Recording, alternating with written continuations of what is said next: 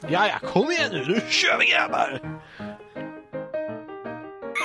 Jösses. Jag börjar ta, ta av mig den stora ytterjackan här. Nu börjar jag lite uppvärmd och redo för Final Fantasy. Nu, nu blir Max farlig här. Oj, oj, oj. Nu tar han av sig. Han gör sig redo. Oh, jösses. Danny, kan du kick styra upp det här? det är ju du. Men du är ju inte med på podden. ja, precis.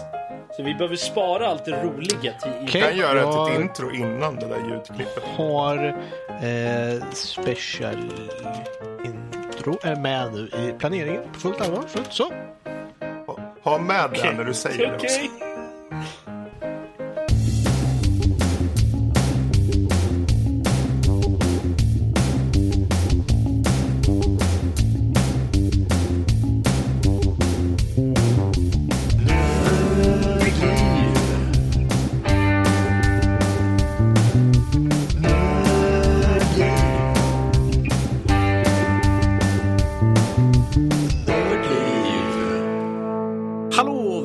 Till Nördliv, en podcast om spel och nörderi av alla de slag. Där pengar styr och allt är bara för mumsigt, så som Fredrik skulle säga det.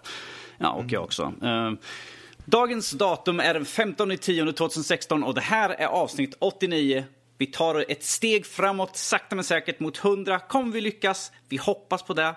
Jag vet inte om det kommer gå för att Fredrik är ganska jobbig när vi kör det här. Eh, Det är jag som ska hålla i hundrade avsnittet så det kommer bara gå pajer. ja, jag vet. Jag tror aldrig jag Ja. hört dig så energisk Danny. Alltså, Jag, jösses. jag vet. eh, Det, det är som om du var tio år yngre.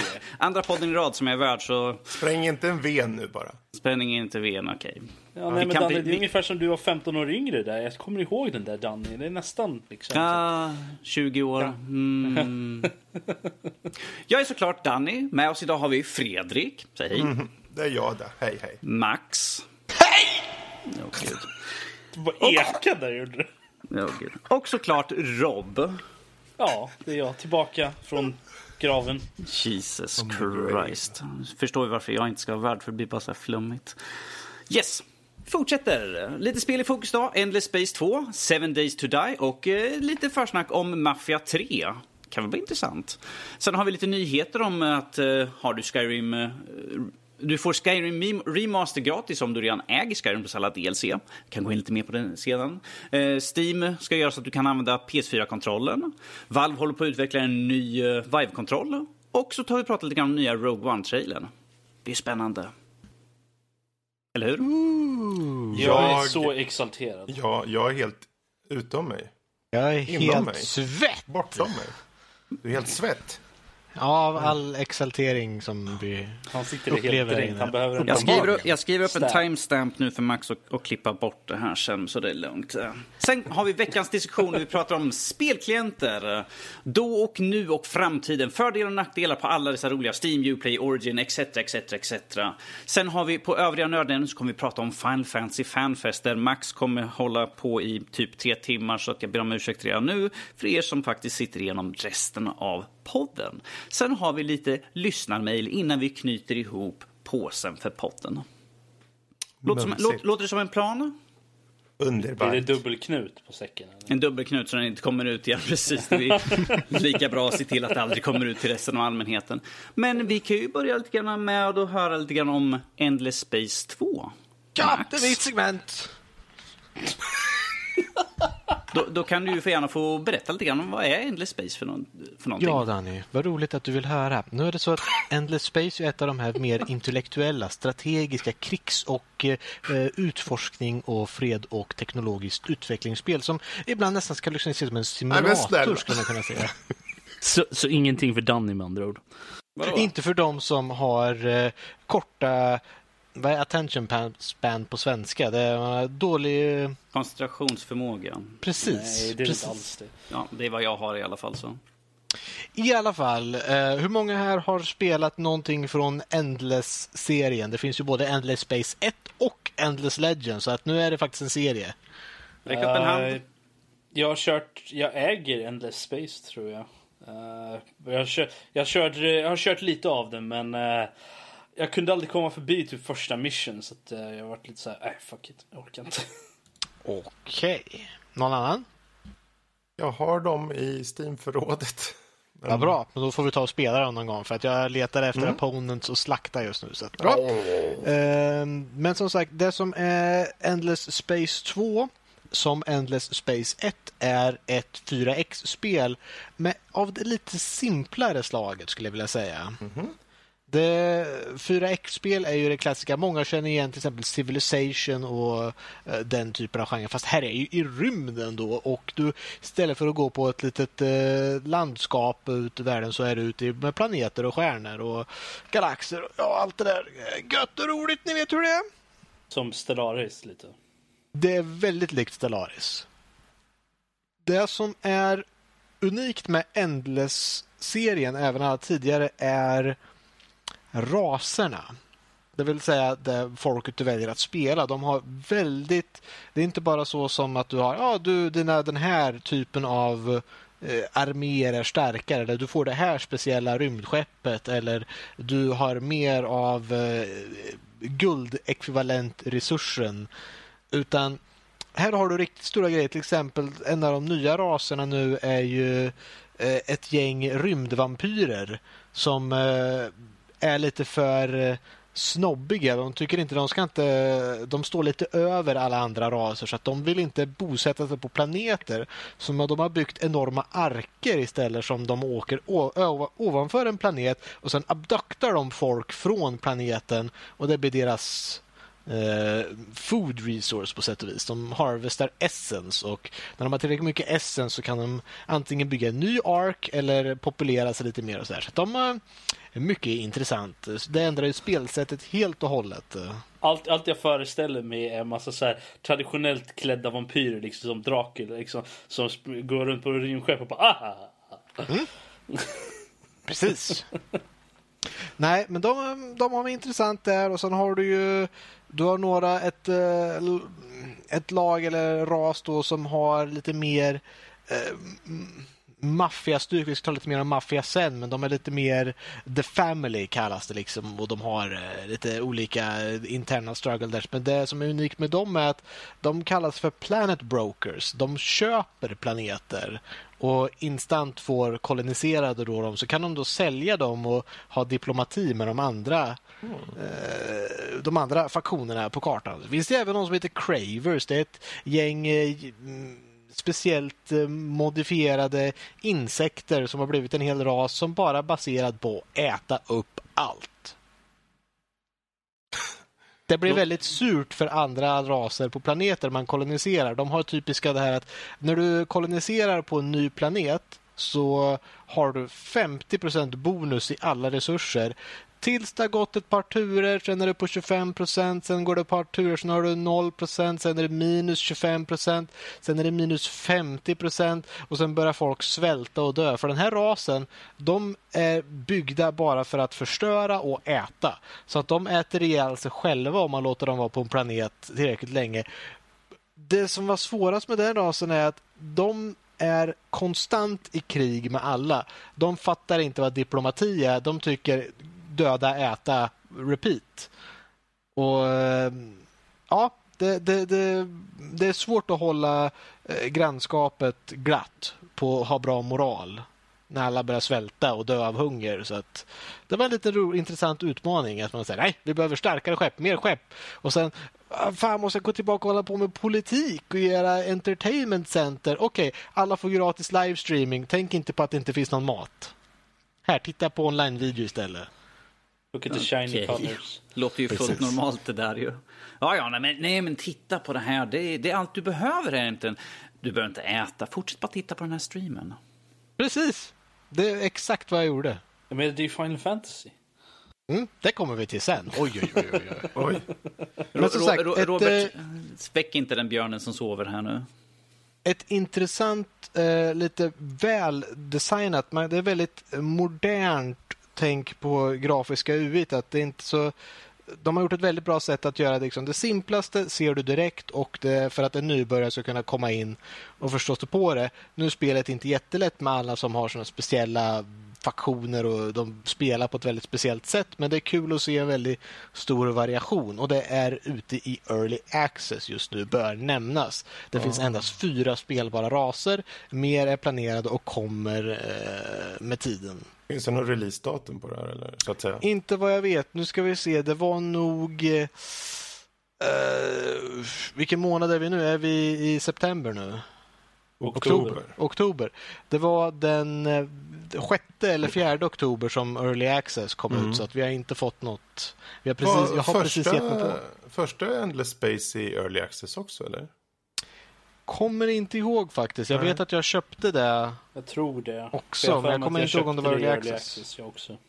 Så att, eh, och sen spelade nio timmar och inte kom någon vart. Så då, sket, då avinstallerade spelet och ja, men först, det är lite intressant att se vilka raser de kommer dra över. För att de har mycket också questlines som lite som, en, som Stellaris hade lite där. Att det är mycket intressant. Det finns mycket anomalies och många forskningssaker att eh, göra. Det, det finns mycket mycket lore på planeter och vad som händer. Det är inte bara en planet med resurser på utan ibland kan det finnas quests du får upp och du hittar eh, övergivna rymdstationer och då får du välja lite vad du vill göra. Och allt det här har påverkan på din politiska inställning. Liksom, ja, du kan välja två saker. Antingen kan du forska om den här eller så kan du förstöra den. Och väljer du att forska om den då får det forskningspolitiska partiet mer stöd i ditt imperium och till slut så kan de ha lite olika värden och folk blir sura och folk blir glada och sånt. Mm. Eh, eh, Nu måste jag, jag måste fråga bara, det, i och med att du har kört första och nu går till tvåan här och visst det är early access och det är kanske inte alltid implementerat så, men finns det några så här jättetydliga skillnader från ettan till tvåan? Ja, den politiska styrningen, precis det jag nämnde om Ja. eh, hur du har olika politiska partier som eh, bestämmer lite liksom, hur mycket militärisk kontroll du har, hur många procent av eh, hur stort stöd du har för det militäriska parti- partiet bestämmer till exempel hur många, hur seriösa eller mer större, mer påverkande militäriska lagar kan du sätta i, i kraft, träda i kraft så att säga. Okej. Så det är ett ganska mycket större segment och eh, questlines Ja. överlag. Men alla Varje- civilisationer, alla civilisationer har den här typen av election, liksom, när man får välja fram och partier. Ja, och alla, alla börjar med sin egen form av government och eh, senare vid techträdet så kan du låsa upp så att man kan byta form av eh, styrelse då. Men eh, Finns det någon form av federation liksom som att ja men eh, vi och insektsmänniskorna och eh, undulatmänniskorna vi bildar en allians och sen har vi en egen parti eh, tillsammans på de tre liksom, eller? Den vet jag inte. Jag har inte kommit så långt i Nej. diplomatigrejerna. Jag har mer varit... Jag har spelat som vampyrer och bortfört allihopa och lyckades ta koll på allihopa en gång. Och nu mitt eh, andra game eh, som jag körde så körde jag med Cravers där jag började äta. Jag tror jag äger 75 procent av galaxen. Min moral ligger på minus för alla svälter. Men jag de kan väl inte ha några partier? De har militäriskt parti. Okej. Ja. De, eh, det är mycket så här att ah, vi har många nya unga soldater uppe. De, vi behöver eh, mer skepp. Då får du liksom ett litet quest av militäriska partiet att bygga två av det här skeppet. Väljer man liksom ledare zonen. och sånt också eller? Vad... Ledare sätts automatiskt för alla Okej. heroes du köper om man säger. Du kan antingen sätta en hero i eh, i ett stjärnsystem så att de är som en governor där och Mm. du kan då, de får experience. Du kan göra så att de eh, boostar det med typ, ja det är 10% mer eh, food eh, produceras här för att de är governor där. Okej. Eller du kan sätta dem som en eh, admiral ledare på en flotta. Mm. Så att den ger att ja, alla i, som är med i den här flottan har 10% mer eh, hitpoints till exempel. Ja. Och alla, bara... de, alla de tillhör ju självklart ett parti också. Ja. Så går det bra för eh, till exempel, har du en militaristisk person som sitter på flottan, vilket är väldigt bra för det. Han är ute och krigar mycket, då får det militäriska partiet mycket stöd och ökar och folk vill välja honom så att de kan också gå in och sätta sig i det Senate då och det finns vissa som har liksom bonusar. If Senator så ger han så här mycket bonus till systemet att det kan kosta Jag sitter och bara 50% tänker, jag, jag kan inte låta bli, hela tiden när du pratar nu så tittar jag och tänker, ja men tänk dig själv, insektssenaten. Mm. Det sitter, Jag ska nog rösta på den där skalbaggen i alla fall. Jag tycker nog han gör rätt. Mm, ja, ja, nej, ja. det är bara så här. Ja, jag tänker, det var därför jag frågade om federationen något. Jag tänker, då sitter det någon så här underlat människa eller något. Ja, vi måste ju välja någon president här. Det får bli den här... Um, från uh, Percolavitto-folket. Uh, insekterna alltså. Yes. Kan, man, kan man döpa sitt folk liksom? Typ, det här är bävrarna. Eller vad, ja. Eller det Ja, här det är... brukar gå dit för dig. Vi har varit i rymden förr med bävrar och Ulla-Stina och gänget. Mm. Kan man döpa Eh, sitt? Jag har inte siv. döpt dem. Jag tror att du kan göra en custom siv. Det brukar man kunna göra, men du måste oftast basera dem på någon ras. Men jag tror att du kan. Det är inte lika customizable som i Stellaris där det Mm. verkligen var att du gör en egen faktion på så sätt. Men eh, Ja, det ja, ska nej. säkert gå att göra. Då så, men nu är jag, jag är nöjd med mina frågor i alla fall. Bra, då så. Yes, Bra. ja men eh, då kan vi slänga över lite grann till Rob och höra honom prata lite grann om Seven Days to Die helt enkelt.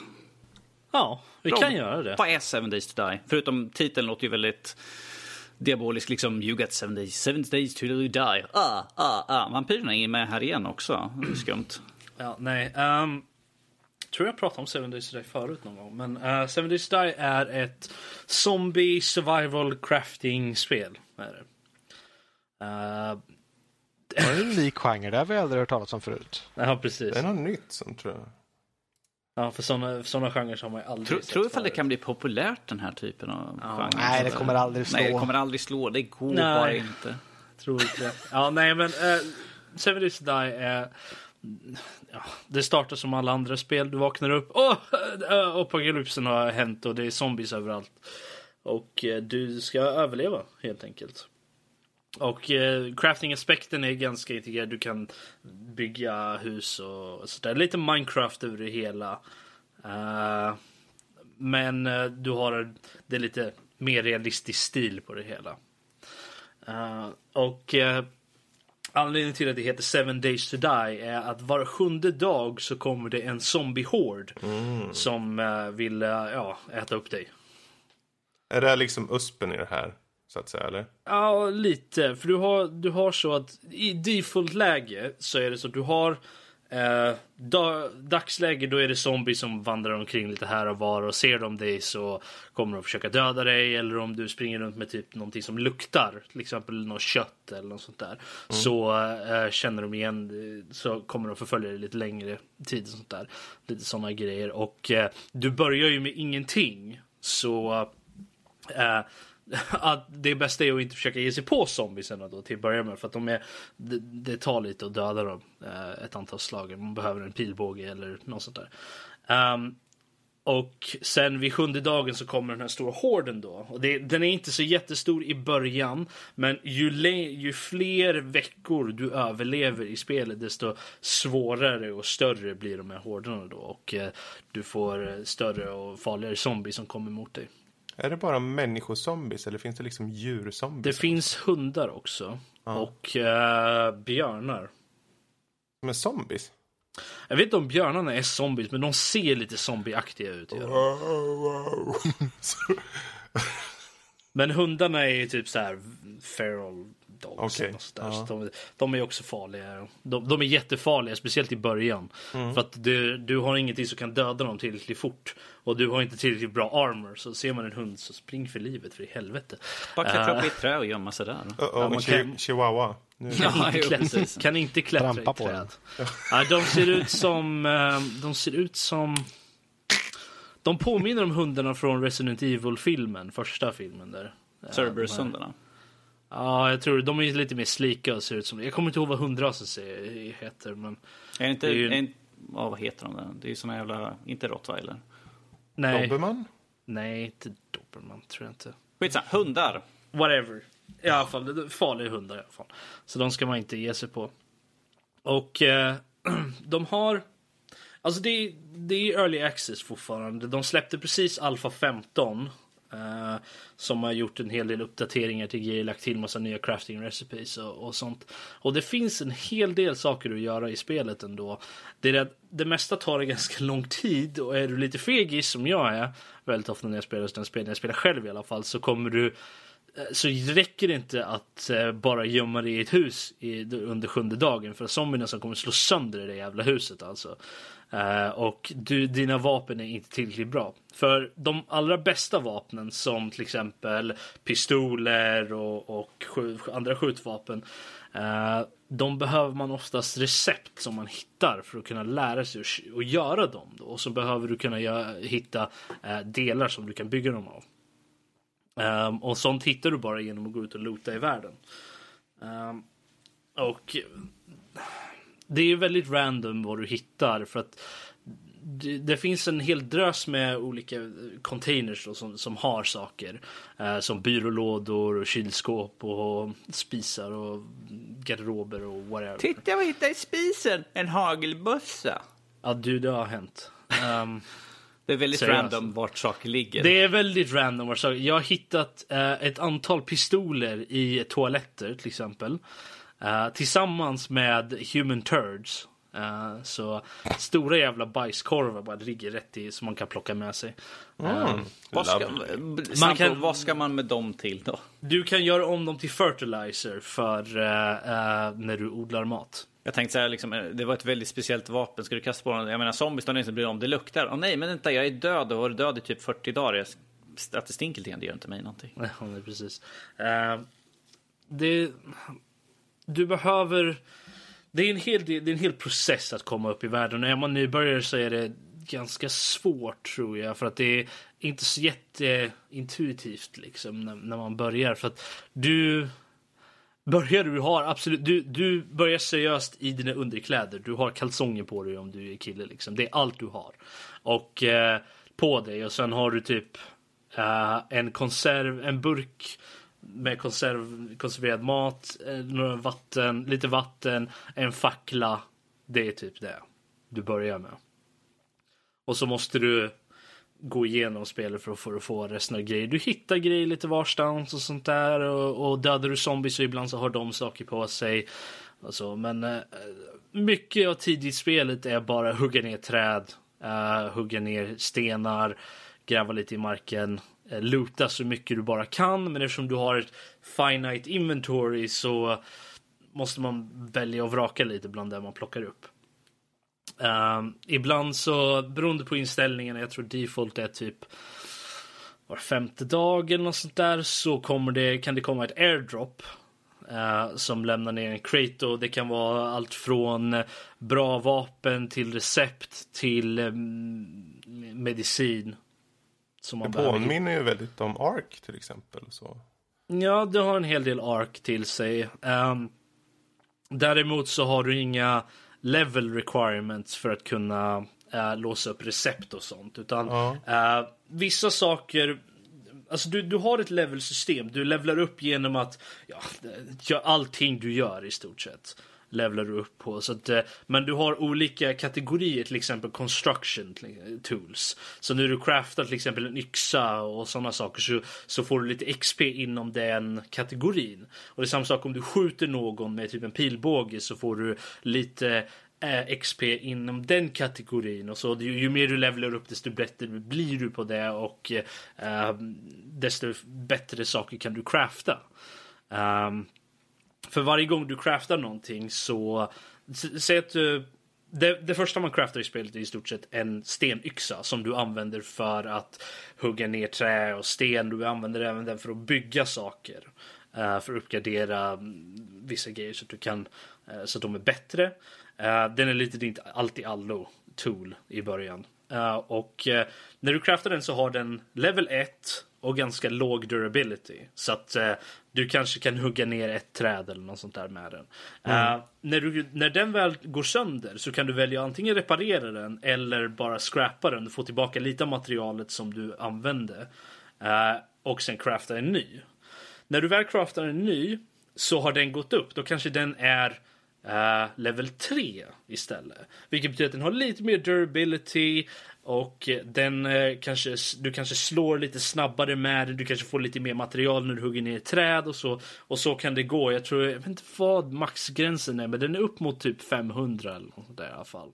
Du kan även hitta recept inom visst område som uh, när du väl har lärt dig det receptet, till exempel armor. Uh, viss, uh, jag tror det är stel och iron eller stel armor. Den behöver du hitta ett recept för att kunna, för att kunna crafta. Och när du väl har det receptet, om du hittar fler av det receptet så går du upp i, får du mer XP inom den. Uh, då. Är du Ja, väldigt Fredrik? begränsad i armorn med rörlighet? Ja, den, den tynger inte ner dig på något sätt så, utan däremot så har du... De stora faktorerna i, sp i spelet är alltså mat, vatten, eh, temperatur. Det, det är egentligen de, Okej. de, de, de tre viktigaste grejerna att hålla reda på. Jag kan Ja. tänka mig att det är lite besvärligt eh, som om du ska springa från zombies. För jag antar att du inte vill vara i närstrid alltid, utan det är long range som gäller. Mm. Och börjar du sätta på dig armor, då kan man tänka sig speciellt om du har en stel armor. Det kan måste vara jättesvårt att röra sig i. Ja, nej, för du, du har stamina och health. De två dina primärstats egentligen. Och de börjar på 100. Och eh, varje gång du gör någonting som att du till exempel använder en tool eller ett vapen eller springer så går din stamina ner. Men eh, du har någonting som heter wellness, vilket är ja, hur, hur bra, hur, hur bra Hur du bra mår. av en brunn du är helt enkelt. Ja, nej, men hur bra du mår i stort sett. Den har en maxgräns på 200. Max. Och, Ja, eh, förlåt, jag är när du, oseriös. när, du ja. ät, när du levlar upp till exempel och så, så kan du, så kan, går din wellness upp. Ehm, och eh, när du äter mat och sånt där så kan, du, så kan du också få en boost till din wellness, så att du går upp mer i den. När du, är- när du är mätt och belåten. All right. enkelt. Jaha, ja, men eh, det här är en klar rekommendation. Ja, jag tycker om det. Det, Mm. det finns lite för de flesta tror jag. Man kan antingen köra på van, den, den pre-rendered kartan eller så finns det random gen också. Så Mm. Det finns lite om man, om man vill se lite det okända eller så kan man hitta en som redan finns. Så, eh, och det finns massor med settings också eh, man kan välja. Och det är multiplayer. Så bara att spela med vänner. Den kostar just nu uh, Jag tror- 299. Ja, 22,99 på Steam. Eller så kan man köpa ett tvåpack för 36,99 eh, euro. Eh, och jag skulle definitivt rekommendera er att spela med andra människor. Det är mycket roligare då och det gör spelet lite lättare, speciellt i början. Och, och Robert, du spelar ju in just nu lite grann i det, eller? Yes, jag kan, eh, kan plugga det lite. Vi kommer, det kommer komma ut, jag vet inte exakt när första avsnittet kommer, men det är snart i alla fall. Jag kan faktiskt dubbelkolla här. Eh, den Bra pluggning. Det kommer ut. Den Snart. 22, 22 oktober, så eh, nästa lördag kommer första avsnittet av uh, våran uh, Seven Days to Die, en titt på. Kommer första avsnittet ut. Det är jag, Simon och Troy. Så bröderna Larsen i Seven Days to Die. Yay. Jag uppmuntrar er alla att gå och se de tre spela. Det tänker jag definitivt göra Danny. Tack för din rekommendation. Ja, Wow. Jag har redan tittat på det. Oj. Jag, jag tyckte om biten när eh, man hör, jag tror det är Simon som säger Hmm, Troy går norrut. Wow, nu kommer folk verkligen dras till. Bara, nu måste vi kolla på klippet och se vad han menar. Vad är det för kul med det egentligen? Oj, oj, oj. Snacka om att, snacka Och det- om att inte det- kunna plugga någonting. Här. Och det var just det där att, för det var, man ser, det är liksom tyst och så, så, så hör man ehm, Troy går norrut. Och så ser man, lä- längre bort så ser man en kille. Men det var strax efter de jagade någon ren eller något som höll på och sprang som att den höll på att dansa eller någonting. Det var lite kul. Den såg jättemysko ut när den sprang. Ja, de ser, de ser lite konstiga ut. Animationerna i spelet är inte alltid top notch. Speciellt Nej. när man rör sig på slänter och sånt där. party animal på riktigt alltså. Ja. Ja, ja, ja. Nej men det blir, folk får titta in där. Yes, vi tar rundor av lite, in lite grann på Mafia 3 som jag har spelat en hel del och Fredrik har testat på också. Eh, tänkte bara ta en liten eh, korting om det. Eh, kort gott, eh, Mafia 3, förstår ni, ett maffiaspel såklart. Grattis! Det utspelar sig 1968 och huvudkaraktären är Clayton. Kommer jag- Gud, jag är så... Lincoln, Lincoln. Clay, ja, precis. Clay, jag kallar honom Clayton i huvudet. Eh, Lincoln Clay som är en uh, Vietnam-veteran som kommer tillbaka eh, och träffar sin fosterfar eh, och sin fosterbror. eh, och de, ja såklart, eh, småskurkar. Eh, de driver ett område och eh, när han kommer tillbaka så får han eh, ett jobb då han ska iväg och eh, råna en Ska man kalla det en bank? Jag vet inte riktigt vad jag ska kalla det för någonting. Det är ju en sån här pengareserv där de bränner upp gamla pengar som har gått ur bruk. Ja, Eh, pengareserv. Pengareserv, precis. Jag tror, Och, jag, tror jag eh, läste den här plotten i Du har läst den här Kalankas plotten? pocket. I kallas po- Kalankas pocket någon gång. Ah, Okej. Yes, det här är liksom introduktion, så det är inte någon spoiler. Det här är det första som händer i spelet. Att det är liksom det som leder upp till resten av spelet. Eh, Efter att man har gjort det, efter mycket om och men, mycket roliga element. Det är mycket...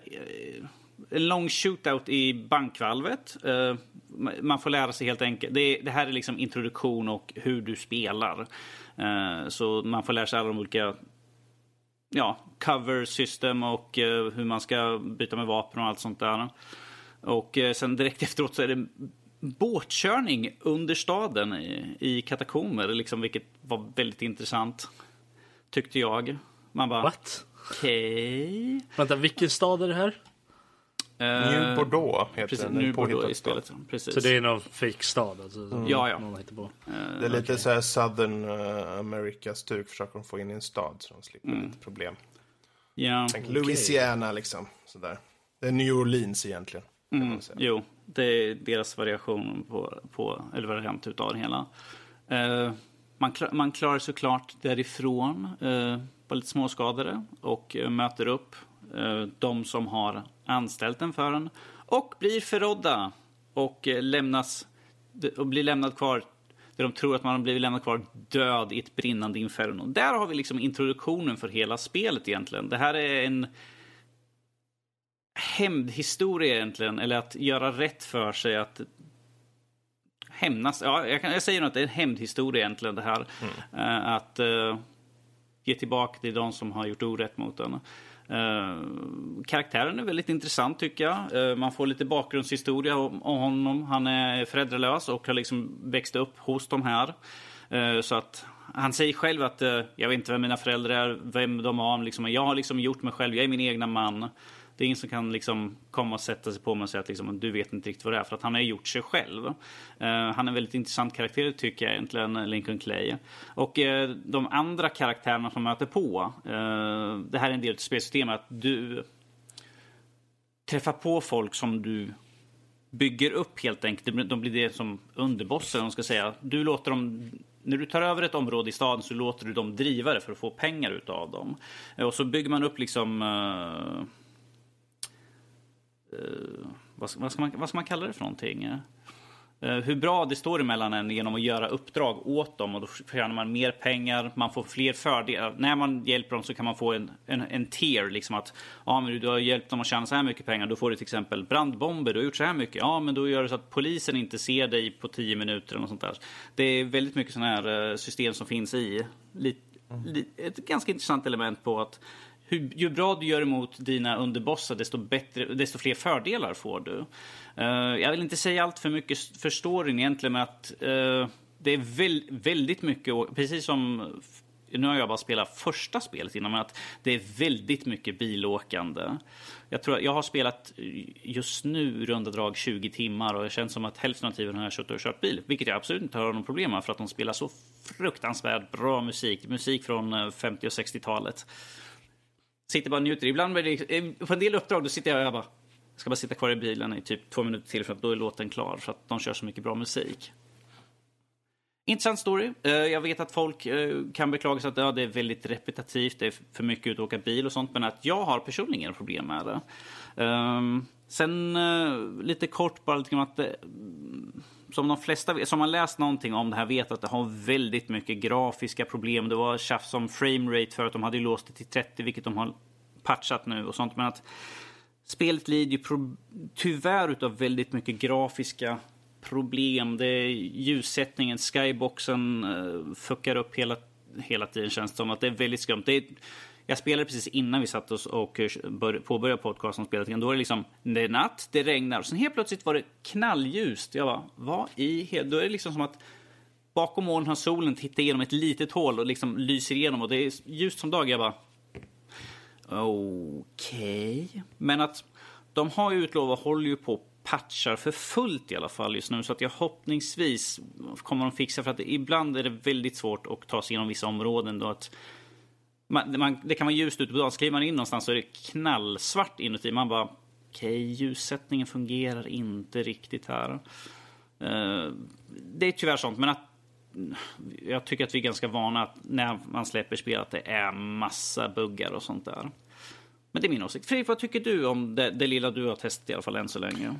Ja, alltså, jag, jag ska väl egentligen inte säga någonting. Alltså, jag har kört typ uh, 80-90 minuter på ett, en och en halv timme. Det är ju ett första intryck här nu. Så. Ja, men uh, alltså, jag tycker om bilföringen. För där, om inte själva känslan i fordonen är bra så uh, tappar det ju enormt mycket. Särskilt på det här spelet som har... Så att man sitter så himla mycket och kör bil. Men uh, han Lincolns bil så att säga, den där svarta muskelbilen. Som mm. det, vad nu det är för någon märke vet jag inte.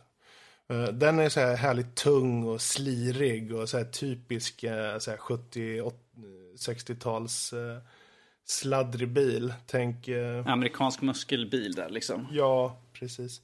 Jag tycker om hur den liksom hanteras. Och det, det är kul. ut som en Thunderbird när jag tänker efter. Ja, det är möjligt. Men eh, annars, det, tredje person springa runt och skjuta, det är nice. Jag tycker det funkar bra. Eh, jag har ju, som sagt, jag har ju bara kört en och en halv timme, så jag har inte sett här buggarna än. Men de kommer väl, eh, vad det lider, antar jag. Mm. Du, så, du, nej, kan, ja. kanske slipper ha det. Ja, det vet man inte. Men... Eh, Alltså jag körde ju, jag smaskade på med alla effekter och allting och det flöt på väldigt bra och, och så. Um, såg helt okej okay ut. Um, det skär sig lite ibland på vissa texturer, skär sig mot varandra för att de är så högupplösta i sig själva så att när man ser helheten av det hela så blir det lite, hmm, det är någonting off här liksom. Men um, överlag så funkar det väl liksom. Så Eh, ja, jag, jag, kan inte säga mycket mer än så. Jag har som sagt kört väldigt lite. Så. Men, mm. men äh, ja, Dannys första intryck här är ju intressanta med tanke på att du skriver ju recensionen nu. Och är det så yes. man vill äh, veta mer ingående så är det bara ni hoppar ut på hemsidan här inom äh, en, snar, en, en snar framtid så kommer den. Precis. Uh, om vi säger så här, uh, det är som sagt det är väldigt mycket buggigt och sånt där, men det är sånt som jag inte räknar med. Det är sånt som jag, eller jag räknar med att det finns redan där, men alltså att jag hoppas att det kommer patchas på så snart som möjligt. Jag vet att de håller på. Yes, yes. Men nog om det och då helt enkelt har vi och kliver över till nyheter och på, som veckans nysankar har vi Fredrik. Mm. Yes. Ja, jag har fått lite nyheter och vi tänkte vi börjar i remasterhörnan där vi har Skyrim då. Uh, för Skyrim blir nämligen uh, den här remasterversionen gratis för alla som äger Skyrim plus alla DLCs. Alternativt om man äger Skyrim Legendary Edition då. Uh, och när det gäller de här DLC, DLCerna så är det Dawnguard, Hearthfire eller vad man säger, Dragon och Dragonborn. så de tre då. och det är ju nice för de som faktiskt sitter med de här att de får gratis då den här nya Special Edition, så att säga. Och det tänkte jag, det var, det var värt att nämna. Ja, det är värt att säga att det är liksom gratis fram till och med den 28 oktober då. Yes. Uh, och sen då, om vi går vidare till nästa nyhet så har vi då uh, att uh, Valve håller på att utveckla en, uh, ytterligare en Vive-kontroller. Ehm, jag tyckte det var ju lite kul just för att man ser att de arbetar verkligen på konceptet. Eh, det är inte liksom att det är helt klart utan de, de kommer fortsätta att fila och, och, och, peta och påta på det här. Så, eh, och med de här bilderna som kom ut på... Jag vet inte, du som du Max, du som ändå sitter med Viven. Eh, har du hunnit sett de här bilderna något eller? Jag har, jag har tittat lite på dem. Jag har sett dem som sagt. Det är intressant att se. Det verkar som att man ska kunna ha dem i handen med öppen öppen hand om man säger att du behöver Mm. inte hålla i dem på så sätt. För att det vet jag, det kan vara lite klurigt om du ska behöva gå och trycka på någon knapp på något tangentbord eller eh, om du rör omkring där. Men de är ju ändå de fungerar väldigt bra, men de är fortfarande ganska stora. Och Precis. eh, att du har den sitter fast på handen på något sätt där du faktiskt kan greppa saker runt omkring också. Eh, Det blir intressant att se hur de, eh, vad de kan åstadkomma med det. Det är kul att se att de i alla fall vidareutvecklar, men det är ju ett sånt nytt fält ändå att ge sig in på. Ja, jo, men så är det. Ehm, ja, nej, men det, det är i alla fall intressant att se att utvecklingen fortskrider eh, även efter släppet så att säga. Och sen då såklart, vi har ju fått en ny trailer på Rogue One. Som kom här i dagarna. Och ehm, ja, de flesta har varit ganska lyriska över den faktiskt. Ehm, bland annat du Rob. Ehm, Give me now. Mm. Ehm, ja, ja, ja, det är väl inte mycket mer att säga. Att den, är det så att ni är fortfarande jätte så här, superhypade så jag, jag vet inte om jag ska säga att ni ska, måste se den här. Utan det, det är lite så här, är ni så ni vill så gör det. För Alltså, jag, Ja. jag tror att de har ju gjort ett bra jobb med trailers nu för Star Wars. Rent överlag tycker jag. Och när, när för, inför sjuan så var det ju det var ju extremt mycket spekulationer. Det var så här, "Ja, vi vet inte vad som händer. Liksom. Vi hade bara fått så här, lite coola action shots och, och någon små dialogbit. Det var typ det. Men här så har vi lite mer kött på benen att gå på för att det här är ju inte en fortsättning på en story som vi redan känner till liksom. Utan här är det ju det här är ju helt nytt. Eh, det. Och eh, de har ju gett oss i, i senaste tra- i, nu i trailern här så för de som inte vill höra så kan ni gå, gå bort. Jag vill Ja. inte höra. Ska jag gå bort nu? Ja, Max. Eh, håll för öronen.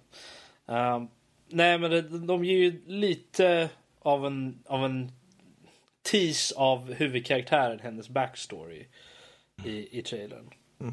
Och det var ingenting som vi har sett tidigare i alla fall. Inte jag har inte sett det i alla fall i några trailers som har visat. Uh, och jag tycker det var intressant att det, det, det verkar som om det, det finns ganska mycket djup här ändå. Vilket jag är väldigt glad över.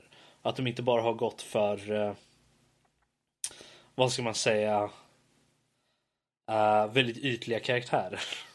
Mm. Så vi får se vad som händer. Men jag är väldigt hypad. eh, ännu mer så efter, efter den här trailern faktiskt. Jaha. Jag, jag hoppas ju att det är den sista trailern dock. Ehm, Ja. För jag tycker det, det, de ska inte visa något mer. Det här var näst, för min del så var det nästan för mycket i den här att de visade. Jag skulle nog kunna tycka att de skulle ha klippt ner den till hälften nästan. Och de skulle inte ha med de här shotsen på den svarthjälmade personen. eh, Och det, var ju knappt med. Det var ju knappt med. Det var ju inte ens i full frame var det ju inte. Så, nej, men de kunde lika gärna skippat de shotsen tyckte jag helt faktiskt. ja, fast man men, visste ju eh, att det skulle, allt skulle vara med. Så att, Ja, det, det, men det är ju just det att förmodligen så kommer han prata dra, strax efter dem och det är de shotsen. Så då hade jag hellre jag sluppit. inte, men, men, men jag, förstår, jag förstår vad du menar och jag håller väl kanske lite med. Men jag tror att de, de har nått en ganska bra balans ändå med, med vad de visar upp. Men jag Ja, håller med säger, om att... det är ju inte som att de visar hela filmen i alla fall, tack Nej, och lov. precis. Och de har ju gradvis, de har ju gått upp då från första trailern där det var väldigt mycket och kolla här, här är Star Wars liksom. Och nu så har Mm. de gjort, okej här har vi lite mer, titta, lite mer substans här. Och nästa kommer vara fulla filmen. För lägger de upp en trailer till så kommer det vara ännu mer och då tror jag att det kommer bli lite för mycket faktiskt. Ja, då, då kom, det kommer paja tror jag. Ja. Jag tror de, nu får de, nu får de räcka. Det är inte långt kvar nu, det är ju Det är bara, bara två månader liksom. Ja, Så. så att det, det räcker. Yes. Ja, men där hade jag i alla fall intrycken på uh, trailern då. Och eh, den sista nyheten då är ju egentligen tillbaka till det här med VR-spåret. Eh, eller vad VR-spåret? Jag menar kontrollerspåret. Eh, Steam kommer supportera PS4-controllers uh, natively på PC. Det är lite intressant faktiskt. Ja, och det är väl inte bara egentligen eh, PS4. Det ser ju ut som att de Eh, kommer de, ta de itu sa med ju... API för... Precis, de sa ju att eh, PS4, PS4-kontroller är den första just nu, men att de har planer, eh, planer på att göra support för flera andra märken också. Men att PS4 är den första som de tar och lobbar in i själva Steam-systemet. Eh, Så det tycker jag är intressant att eh, äv- även de andra, att det inte bara ska vara Xbox 360 eller Xbox One-kontrollen eller något annat sån här tredjeparts. Utan att nu gör de support för att de, de flesta och vanliga större också. Men att PS4 får den också, det tycker jag är kul. Som, de har ju som sagt haft Xbox-kontrollen som är standard nästan ju. Fast det är ju inte Steam som har haft mer än att det är Windows som har haft Jo, jo. Ja. Men att det står ju liksom, på de flesta står det liksom Xbox 3-kontroll. Och det märker man också på väldigt många spel som har en conversion egentligen. Att det är liksom, ja men den har stöd för Xbox 360. Mm. Vilket är det vanligaste som står. Det står inte liksom, ja men det står uh, Wildcats-kontrollen. Man bara, eh, Nej, men det, är, det är ju som jag säger, det är ju för att om inte stödet ges från Windows Mm. på det här sättet så kommer de ju aldrig släppa det som en tydlighet liksom, Mm. från sin sida. Men jag tror definitivt det här är nog ett, det här är nog ett bra startskott förhoppningsvis för att få in eh, flera typer av kontroller. Men framförallt då att PS4s kontroller som förmodligen då appellerar till en väldigt stor massa eh, faktiskt kan få dem att många, det finns säkert någon där ute som tänker, ja men nu kommer äntligen den, då kan jag faktiskt sitta vid Steam. det finns snart, säkert någon där. Då ser Jag vi snart när eh, Playstation som sitter 4-spelen så. kommer. Vad sa du? Vad sa du Max? Nej, jag sa bara, eh, ursäkta att jag eh, slänger mig in här mitt i diskussionen. Mm, men eh, En annan som sitter mycket med eh, Playstation-kontroller och föredrar den över Xbox-kontroller. Mest bara av gammal vana, ingen funktionalitet, ing- ingenting sånt. Utan Xbox fungerar nog helt lika bra, men det är bara man är van med vad man är van med. Eh, och Jag har ju använt eh, speciella program då som gör om en Playstation-kontroller då, en Playstation 3 i mitt fall då för att spelas som en Xbox-kontroller så att jag kan använda det på alla spel på datorn som jag tycker passar bättre till en kontroller istället för keyboard and mouse eh, PC Master Race. Ja. Har det funkat med det här gyro och pekplatta och sånt där? Eller nu har ju inte du kanske haft PS4 handkontroll då? Eller? Nej, det här är bara PS3 och jag vet att jag har programmet jag använder eh, ska fungera till PS4 också men det är primärt bara, det är som sagt det emulerar ju en Xbox-kontroller nästan. Så att fortfarande alla knappar som visas på skärmen visas ju som en eh, Xbox 360-kontroller vilket är han gör om din till. Mm. Ja, just det. Precis. Det var ju, en- det var ju ganska intressant. Det, det här var ju anledningen varför de sa att de skulle börja köra med PS4. För att den mest liknar eh, Steam-controllern då med touchpaden och liksom gyro i sig. Eh, Så att de, det, det, var, det var enligt dem enklast liksom att eh, få in. Men att, jag, jag tycker det är kul. Det är som sagt, det är ju, som Max sa, det är ju en smaksak helt enkelt. Även om man van att spela med en Playstation-kontroll eller en Xbox-kontroll så är det ju skönt att man kan välja vilken man faktiskt vill ha ju. Det enda jag skulle vilja sätta in som en fråga där som ska bli intressant att se hur det här fungerar det är ju de säger att det ska fungera på Steam. Då är frågan, är det något speciellt att de bara känns igen och du kan använda dem genom Steam eller släpps precis. de som en drivrutin som du kan använda då i vilket spel som helst? Kommer det fungera till alla spel eller kommer det vara något som bara fungerar till Steam och hur löser de det i så fall? Det tycker jag ska bli intressant att se hur, hur de gör. Jag kan, ju tän- jag kan ju tänka mig att det troligtvis är ju precis som i alla andra spel att den känner av att du har en gamepad ko- kopplad till datorn. Men eftersom när du har dat- datorn har ju kanske inte drivrutiner eller så här för att känna av att ja, det här är en Playstation 4-kontroll. Utan jag tror att datorn bara känner, kom, där måste du ju ha program och skit för att den ska funka. Till exempel PS4-kontrollen ska funka med eh, till exempel Origin och Uplay och what have you. Um, men eh, det kommer ju troligtvis vara så då att, att Steam helt enkelt bara du kopplar in den och så kommer Steam säga ah titta du har en, eh, en Playstation 4-kontroll inkopplad. Nu kan vi spela med den, varsågod. Vi får se. Go wild my Ja. son! Go wild. Vilket, så, vilket som så kommer det bara bli intressant att se här framöver vad de gör för någonting. Ja. Där har vi nyheterna för Yes. den här veckan. Precis, med de orden så går vi in på veckans diskussion.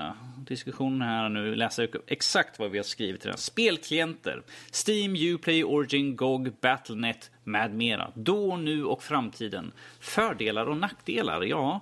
Eh, vi har ju en hel drös med olika olika spelklienter och de har ju ut, utvecklats relativt bra på sistone, tycker jag. Eh, men att i början så var det lite mer si och så. Eh, och de flesta av dem känner man varför. Och tänker jag mer på Origin och, och när, de- när de skjuter man bara varför ska de ha en egen? Och sen, sen kommer Uplay och vi har GOG och alla de andra. Eh, Man funderar liksom varför ska vi ha flera sådana? Vi har ju, vi har ju Steam helt enkelt. Men att, eh, det här är ju en del av frågeställningen vi kommer ha och eh, vi, jag slänger ut frågan. eh, vilken spelklient använder ni mest helt enkelt? Ja, det är väl Steam är väl allas svar här är jag rädd för. Mm. Ja. Ja.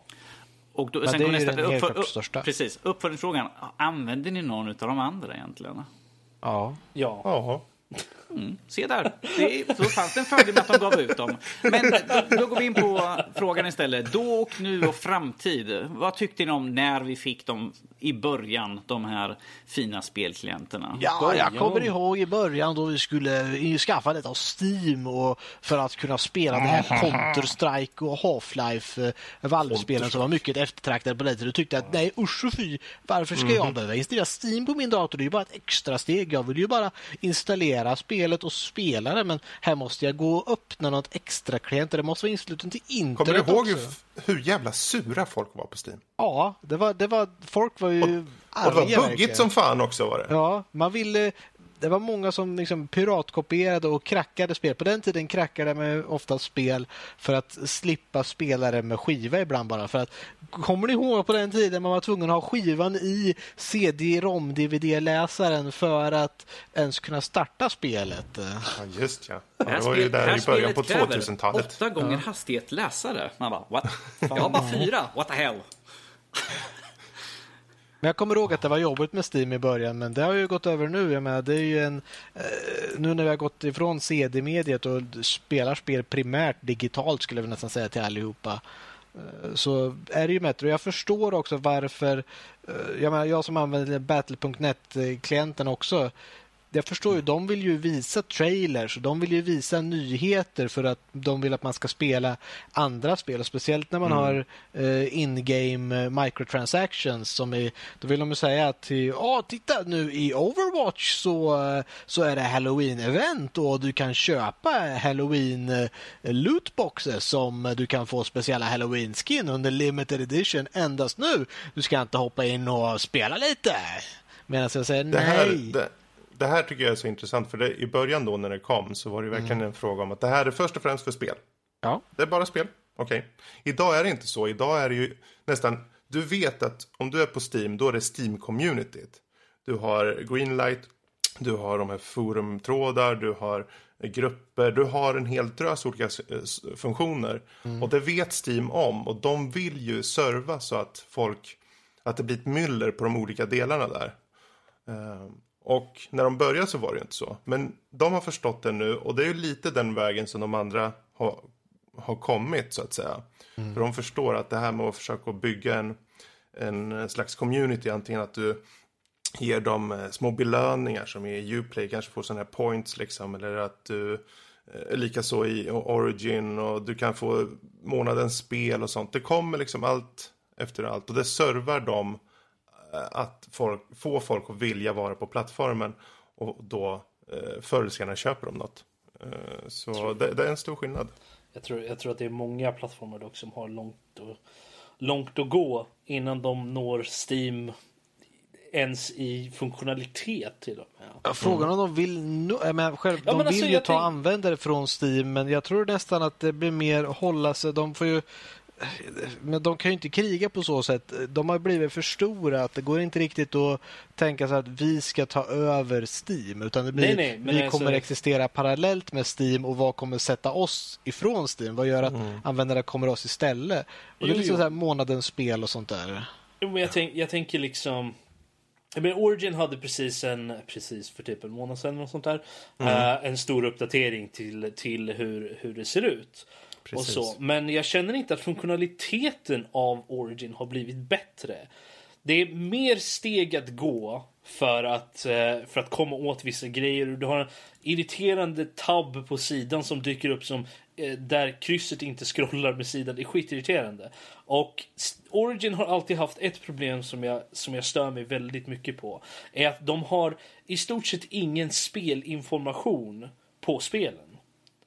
När du klickar in på spelen så det finns kanske en, ett screenshot. Har jag sett. Eh, möjligtvis att det, det, är så att de nyare spelen har lite mer info. Men äldre spel som de här giveaways ways de, har som är eh, free games liksom. De har ingen information. Du vet inte vad det är för något. Du ser bara titeln på skiten. Du har ingen aning vad det är för något. Det finns ingen screenshot, det finns ingen, uh, inga specs, inga... Kanske inte behövs heller för det är ett spel från pff, vad, 90-talet eller något sånt där. Men, eh, men du har ju liksom ingen synopsis heller om vad spelet handlar om ens. Sånt där. Och det, det tycker jag har, eh, Origin har varit väldigt dåliga med. Uh, att de har väldigt lite i form av information till varför du ska köpa det här spelet. Nu måste jag bubbla här lite. Mm. Eh, för det första så har de jättemycket info på alla spel. Den här Mm. uppdateringen som kom. Inte jo, alla. det är bara att gå in. Är inte alla spel. Ja, men det spelar ingen roll tycker jag. Jo, så länge, för, det de, tycker jag. för att de har ju mycket som inte faller in på Acce- Access till exempel. Men Access är ju den här prenumerationsservicen. Däremot, på alla spel jag har tittat hittills så har det alltid varit information. Och framförallt så är det intressanta, det är intressant att du säger att ja, men jag tycker inte om uppdatering. Jag tyckte det var en jättebra uppdatering faktiskt. Den är betydligt mer enklare på det sättet att du ser på sidan hem, butik, spelbibliotek. Klicka, kör. Uh, och förut var det lite mer, jag tyckte det var lite, en ganska dålig uppbyggnad sist då. Men den här är faktiskt mycket bättre. Uh, och visar på att de faktiskt tar lite steg då. Uh, och sen att man klickar på i sitt spelbibliotek och klickar på liksom en, ett spel och sen kommer upp en flik som visar just det spelet. Eventuella vänner som har det, extra innehåll och achievements eller vad det kallas på det där. Eh, jag, jag tycker personligen att de har gjort en väldigt bra uppdatering faktiskt. Ja, jag ser här vad, vad jag, mitt missförstånd var. Här. Jag har inte varit ute och kollat själva storyn men när jag går från min mitt library. Det är härifrån jag menar. Du kan inte få någon spelinformation därifrån. Det går inte ens att gå till store-sidan härifrån. Gör inte. Så jag kan inte komma åt eh, informationen för spelet. Till exempel. Jag kan ju tänka mig att jag menar, du har ju köpt det och så antagligen har du ju sett när du köpte det vad det handlar om. Jo, men jag tänker ju för eh, också för som sagt de här, så här free games som de har. Som till exempel de hade det senaste i Dungeon Keeper. Ja, men jag har, vet ungefär vad Dungeon Keeper är. Men jag tar ju de här spelen för att det är gratis. Jag ju. Och det är säkert många som gör det. Att Men Robert, får du. Men se- de har ju en beskrivning. Jag ser Det- ingen beskrivning på det här spelet. Jag ser Jo, ingenting. jag kollar på Dungeon Keeper just nu. Den har massor Ja, jag frå- översikt från- och beskrivning och text. Och... från ditt spelbibliotek. Så Ja, men- har du absolut ingen access till resten av den informationen, vilket jag tycker är dåligt. Det har du i Steam. Du kan direkt gå till storsidan för att se all den informationen. Ja, jag tycker det är en detalj bara. Det är det, en det, detalj, är klart att det är en detalj, Men, det är, eh, men det är en detalj som jag du, du, personligen ja, stör mig på. ja. Vi, str- vi struntar i det och går vidare liksom till eh, andra utav de här. Vi har ju till exempel Uplay som när det kom var väldigt skralt också. Är sådär. Ja, Den uppdatering, uppdateringen som de gjorde tidigare i år måste det ha varit. Som de hade, där de hade ganska mycket uppdateringar i alla fall. Mm. Från förra versionen som jag hade i evigheter. Eh, Precis. mycket bättre. Är det. Ja, det var också en väldigt bra uppdatering faktiskt. Ehm, de, de kör ju verkligen mer på det här visuella sättet på något sätt, känns det som. Eh, och ehm, det är ju ett sätt också att stå ut lite såklart med sin uh, Ubisoft Club. Och å andra sidan, så när man ska gå till sin liksom, eh, profil mer så kommer man ju förmodligen direkt ut till deras hemsida. Men det stör jag mig inte så mycket på.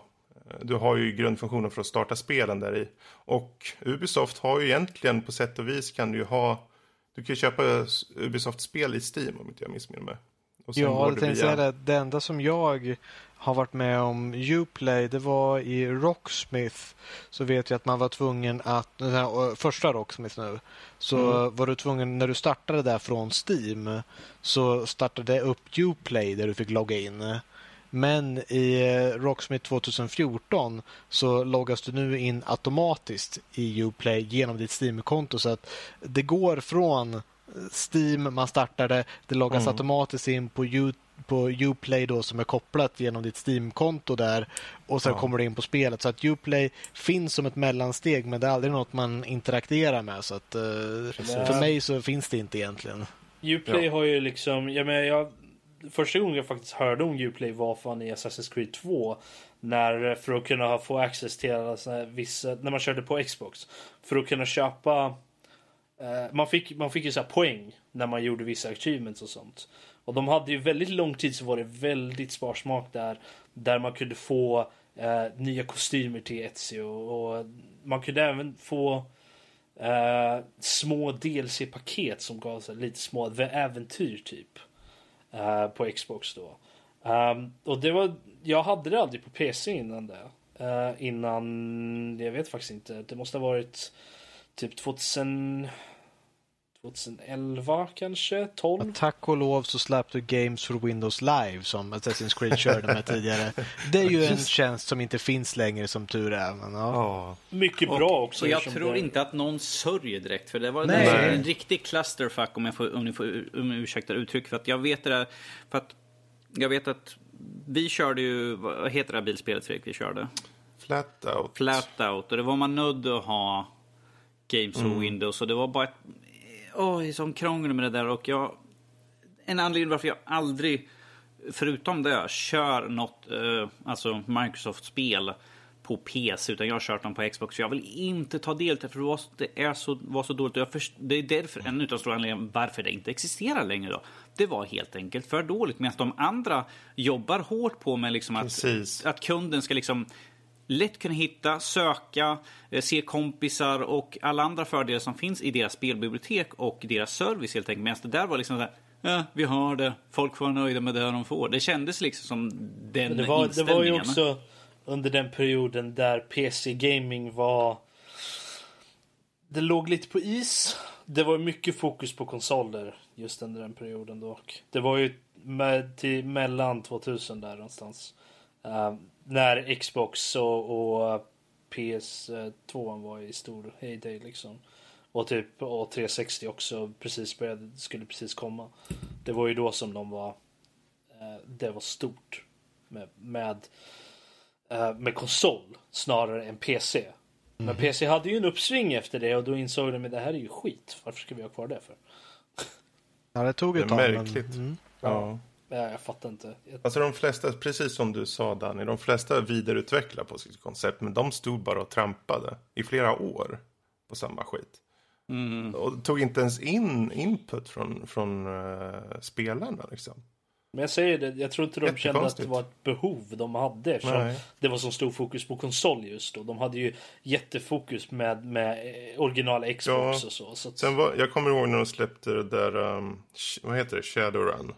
Uh, FPS-versionen. Ja, Den som skulle vara cross-platform och allt Yes. det där. Och då, då var det ju så jättemycket snack om just uh, Games for Windows Live tillsammans med Xbox då. Eh, det var jätte, jätte, jättehypat och de var ju så här supertaggade och allting. Och nu ska vi, nu ska vi föra samman allt. Ungef- Det låter bekant som idag ungefär. Ehm, men eh, då gick det ju verkligen åt pipan. Verkligen. Och Shadowrun i sig, det spelet då, det var ju inte kanske det som folk var, tänkte när de tänkte Shadowrun heller. Så det vart ju en stor clash. nej, för att jag, jag har spelat mycket Shadowrun. eh, Jag har eh, läst böcker också och sådär. Och jag såg ju väldigt mycket framåt. Och sen såg jag det och liksom jag bara, eh, nej. Det kom och gick ganska snabbt från min intresselista där. Ehm, Men annars om vi går tillbaka till just det här med spelklientspåret. Jag tänker för GOG till exempel.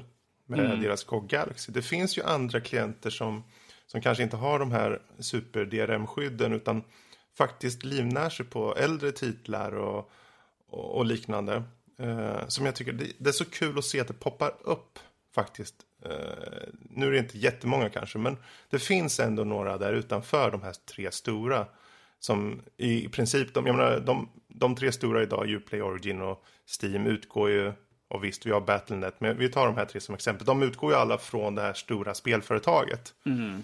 Och, ehm, eller spelföretagen. Men, eh, Och där finns det ju oftast en egen vinning på, på, på ett specifikt sätt. Så att säga. De vill ju att plattformen ska främjas så att folk köper saker på plattformen som behöver kanske inte vara just specifikt spel. Men sen har vi då GOG som kommer in som, självklart vill de ju tjäna en hacka, men de har ju verkligen syfte att, att lyfta fram de här äldre spelen. Det, de, det känns som när man köper hos dem att de brinner för det. Liksom. De brinner för det. Eh, och det tycker jag är jävligt nice att se. Det, tycker- det, känns lite grann, det känns lite grann som det här att, kommer ni ihåg det här spelet som fanns för 15 år sedan? Hej! Vi, har det på våra, vi har det på våran store här nu, köp det nu! Och det, det är inte superdyrt heller egentligen. Ju. Nej. Det är liksom att, det är liksom de gamla spelen, förutom att nu har de optimerat för att kunna klara av på våra moderna system helt enkelt. Att du kan Precis. köra det i liksom vilket operativsystem som helst och det ska kunna fungera överallt. Och ifall det är något problem, skicka in någonting så fixar de det i så fall. De Vilket har, ju tycker är- också, Ja. de har ju också nya spel har de som kommer in. Men deras stora fokus är ju ehm, de, Äldre spelen. de äldre spelen. Men även en hel del indiespel. Vet du. Så att de är ju lite allt i allo mesh av, av allting där. Och jag är helt enkelt förvånad att de inte haft en, en, en klient innan. För Galaxy är ju deras... De hade ju en sån här nedladdningsgrej bara men som de hade som deras GOG downloader eller vad det nu hette. Men, eh, men det var ju bara en nedladdningstjänst. Det var ju inte en store eller något sånt där i själva klienten. Det är ju bara Och- att det länkar- det är ju bara att det länkade vidare till en annan sida. Här, ladda Ja. ner det nu. Men eh, Galaxy, jag, jag är faktiskt väldigt, väldigt nöjd med Galaxy så som det är. För jag menar, det, den fyller ju också i den här tjänsten att den uppdaterar dina spel utifall att det är en uppdatering till dem. Vilket du var annars tvungen att göra manuellt eh, för de äldre spelen. Om de, för ibland så kommer de ju med någon bugfix eller någonting som gjorde att ja men det här eh, behöver liksom en uppdatering nu och så Eh, patchat med eh, 1.02 eller något sånt där. Och eh, då bör, först och främst så borde man ju, måste man ju veta om den patchen. Alltså genom att gå på deras sida och kolla i ditt bibliotek att det finns en patch. Och sen var du tvungen att ladda ner patchen och installera den. Nu så gör den ju det automatiskt i själva i, i klienten. Vilket är jättebra. Ja, det är ju en av de stora plussen med att ha en klient egentligen. Istället för att bara ladda ner och installera spel själv. Mm. Personligen tycker jag det är, en, eh, en fördel som jag skulle önska vi kunde se på konsol. Eh, om vi tar till exempel nu på som jag spelar Xbox. För att jag ska kunna få en uppdatering så måste jag stoppa i skivan och så märker jag, ja men hej hoppsan, det är en uppdatering. Annars märker inte jag av att det finns en uppdatering. Ehm, nu vet inte jag hur det är på Playstation ifall den laddar ner automatiskt för de spelen du har. Jag har för mig att det gör det på nu på PS4 i alla fall. Ja, den På gör Det- där tar den- PS3 också, så när du startar spelet och det finns en uppdatering så hämtar den hem det oftast. Det kan, det kan bero lite på spelet. Ja, men så, det är ju det att du måste ju starta spel. Det är det Danny menar på. Att du måste faktiskt Ja. starta Det spelet. är först, det är först när de stoppar i skivan och skjuter in den och säger så här, hej du har en uppdatering, vill du uppdatera? Man bara, sure. Ehm, Jo, ja, det är samma. Ja. Så att eh, det är ju det. På PC så, så gör den ju det i bakgrunden. Säger hej, det finns en uppdatering till det här spelet som du har installerat. Men Mm. eh, jag tror att det är lite av necessity där så du inte sitter och laddar ner skit medan andra grejer händer. Men, Det är ju valbart som sagt på PS4. Där har jag det igång så när jag startar då är allt uppdaterat. Liksom. Det är jättesmidigt. Men om Men vi... vi får ju hoppas att det går över till alla där. Precis, men om vi går vidare lite grann och ser, hur ser vi på framtiden för dessa spelklienter? Vilka kommer finnas kvar i det långa loppet och eh, vad, vad kan de göra för att förbättra helt enkelt? Vad kan de göra för att hålla oss kvar? Eh, en av de grejerna som jag ser just nu är att de, väldigt många har den här gratis spel till och från. Eh, vilket ingen klagar på. Jag, jag, oberoende på vilket spel det är så är det alltid en upplevelse att ta ner någonting. Eh, Om vi tar till exempel nu på Uplay så har de ju 30-årsjubileum där de släpper några av sina, sina spel. Eh, Kul. En del spel som man tänker, "Ja, där skulle jag aldrig spela egentligen, men att ja, det är gratis. Och testar man, man bara, ja, men det var ju faktiskt ganska kul. Jag tycker det som, jag tycker det är kul när de släpper um, eh, lite äldre spel. Då kan man se liksom vad man har missat. Eller liksom att ah, men det här är faktiskt någonting som jag tycker är kul. Eh, men att det, det är ju bara en utav sakerna som de kan göra. Jag ty- ju. Bara en liten sak där som jag tyckte, det var jättekul att du gick in på den saken. För jag tycker, som Uplay gör en väldigt bra sak av det hela för att de belyser sina äldre spel. De kunde ha belyst vad de senaste släppen liksom. Men i och med att eh, Ubisoft har en sån egentligen väldigt gedigen eh, förråd av gamla spel så skulle de kunna mata in de här äldre och få en revival faktiskt för många av dem genom det här. Så det är ett jättebra Ja, initiativ. det senaste var ju, vad heter det, Beyond Good and Evil. Ja, precis. Och nu när de eventuellt har utannonserat tvåan här nu så, hej. Kan, Mm. folk, kan ju folk ta del av det och sen liksom, ja men kul, de har faktiskt pratat om att det ska komma ett nytt spel. Great. Precis, precis. Det är ju många så här, för jag vet att Beyond Good Evil har varit på många så här listor av spel som jag vet, man har ju sett så här listor så åh det här spelet borde få en uppföljare. Det finns ju massor med sådana listor eller eh, stora klassiker och sånt där. Så har jag sett Beyond the Good Evil på många av listorna även fast jag aldrig har spelat det själv. Eh, Och då är det ju här jättebra liksom sätt eftersom är man gamer och sånt där så har man säkert läst ett antal av de där listorna och sett det på, på listan. Men man kanske aldrig har känt att man kommer över och nu när man ser det här, ja men, ja, men det där känner jag igen, det har jag sett, det ska, vad jag har hört så är det ett bra spel. Nu får man det gratis, då kanske man sätter sig och spelar det i alla fall. Men, men utö, utöver att de till och från, för jag vet att de har ju nu 30-årsjubileum, eh, Origin ger ut någon gång ibland så slänger de ut, ett spel. Ju sådär. Men att, vad för annat kan de här olika spelklienterna göra för att liksom hålla kvar? Förut, förutom liksom bara spelen i sig då. För att spel, spel kommer ut hela tiden och det, det slåss de ju hårt om vem som håller i dem. Men att utöver det, vad kan vi se liksom som kan locka oss liksom att stanna kvar på just deras plattform? De, stor, de stora grejerna är ju egentligen en community. Är ju, det är därför som jag tror att Steam kommer leva, leva ganska länge. Är för att du har... Det, finns, det är ju inte bara spelen du har där, utan du kan ju gå ut och läsa. Det finns ju de här forumen som, som Fredrik nämnde förut. Uh, att det finns den här communityn, det finns ju guider och allt sånt där för spel som folk lägger upp så du inte behöver gå runt och leta på nätet efter de här utan du kan gå direkt in. N- när du är inne i spelet till och med så kan du bara, ah, eh, uh, shift tab, uh, eh, Okej, jag vet inte riktigt vad jag ska göra för någonting eh, i det här spelet. Till exempel Seven Days to Die, som jag pratade om förut. Där du egentligen inte, du får ingen handhållning från början förutom ett litet quest, en liten questlinje. ehm, som ger dig lite basic. Vill du veta var du, ska- var du ska hitta de andra grejerna så kan du gå in i community-grejen, discussions och se vad andra folk säger och lite guider och Alltså, jag sånt. måste fråga, Robert, eh, de som, de som man ser är det de som är mest populära eller något sånt där? Ja, jag tror, man kan ju sortera dem. Jag tror det man ser först är... För, för de, som man ser bara man alt-tabbar, eh, är det... För att, då tar jag som exempel nu när jag spelar Mafia 3. Så ser jag liksom, hej, hur du fixar så att det här inte ser totalt fucked up på vissa punkter. Ja. Liksom, så här Men jag tror, jag, tror att, jag tror att de man ser, såvida det inte står någonting annat, såvida det inte står newest guides eller något sånt där, så, så är det de topp eh, populäraste eller mest accessade, Eh, liksom flest, mest använda eh, då. Som, eh, som ligger först. Och sen så finns det ju filter och sånt där man kan hitta. Ja, jag vill se allihopa eller jag vill se de nyaste eller äldre. Sånt där, vilket är väldigt bra funktionalitet och sånt som jag gillar. Och Jag tror att det är sånt man vill ha i själva spelet. För annars har overlayen i stort sett ingen användning.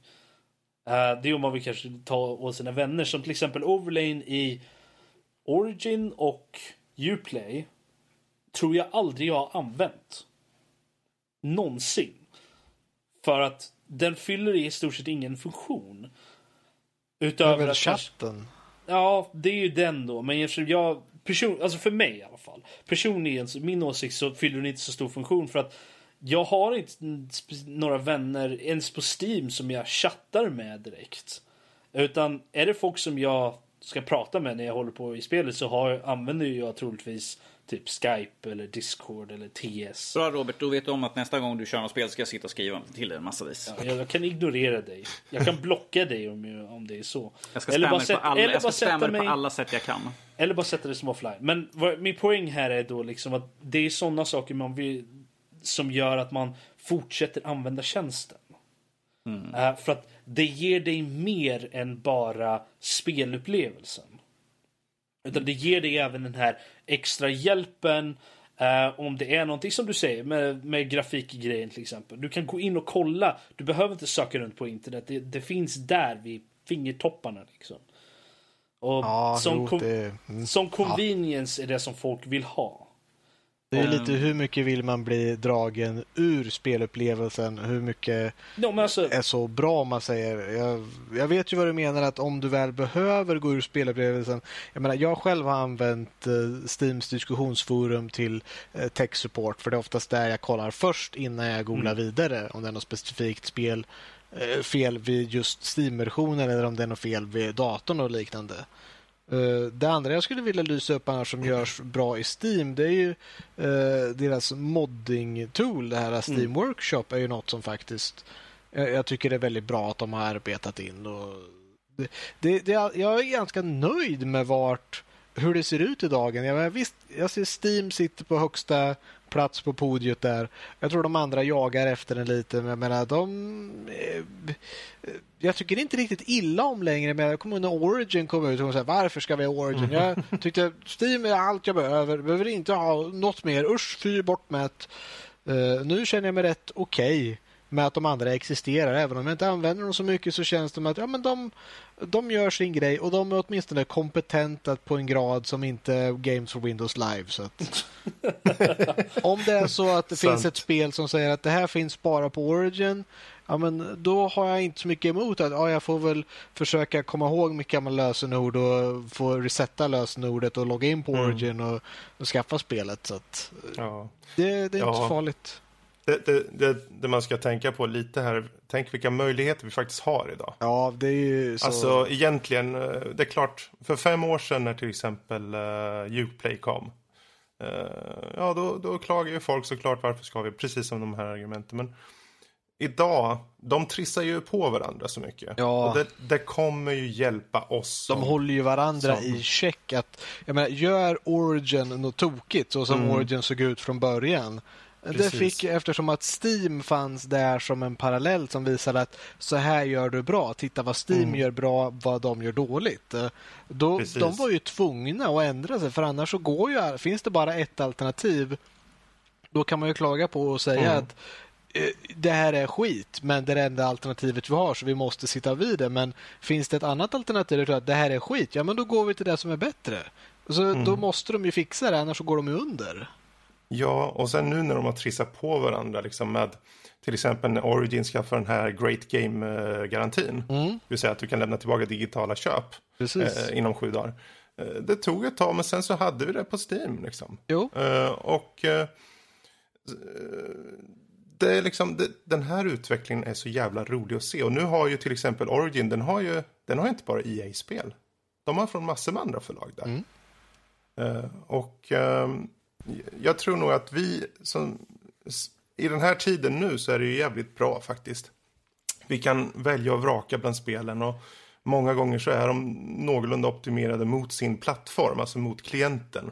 Sen om spelen optimerar sig, det är en helt annan fråga. Men eh, i regel så idag när det kommer ut ett spel som till exempel på Uplay, då är det väldigt optimerat och klart för plattformen. Det är inte som att den kommer hoppa ur klienten eller du kommer ha något problem med UI liksom på det här sättet. Ehm, utan det, kommer, det, det flyter på bra.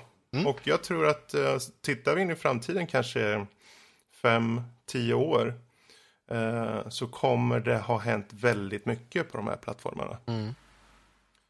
Så ja, det, jag tycker det, det ser jävligt roligt ut faktiskt att, eh, att eh, leva nu och se vad som komma skall.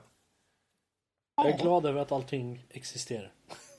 Ja, Jag tror att, jag, why not? jag tror att Um, livet skulle vara betydligt mycket mer omständigt utan dem. Precis.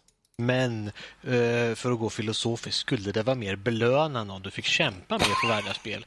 Jag kommer Nej. ihåg på den gamla goda tiden när vi laddade ner spel då vi var dålig, eh, dåligt betalda, tänkte jag säga, då man inte fick betalt, om man studerade eller liknande och eh, man var lite eh, Vi rebellisk. sålde så våra själar Ja. till djävulen. Men det här att då, du, då det inte var simpelt att eh, ladda hem en illegal kopia av ett spel och bara spela utan du var faktiskt tvungen att ha de här um, mounta imagefiler och eh, koppla ur ditt internet och sen så gå in i vissa hostfiler och ändra en IP-adress så att den pingar tillbaka på sig själv och patcha saker och gå runt och ändra, lägga in speciella filer och köra.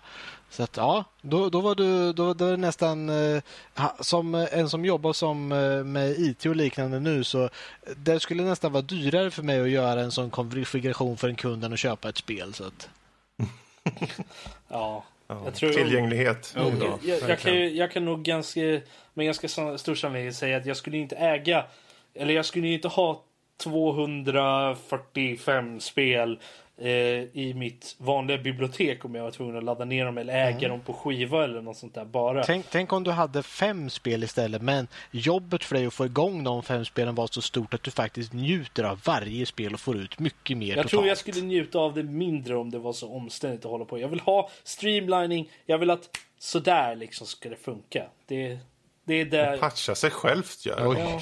Bortskämd Ja, men... Vilken tid vi lever i. Ja.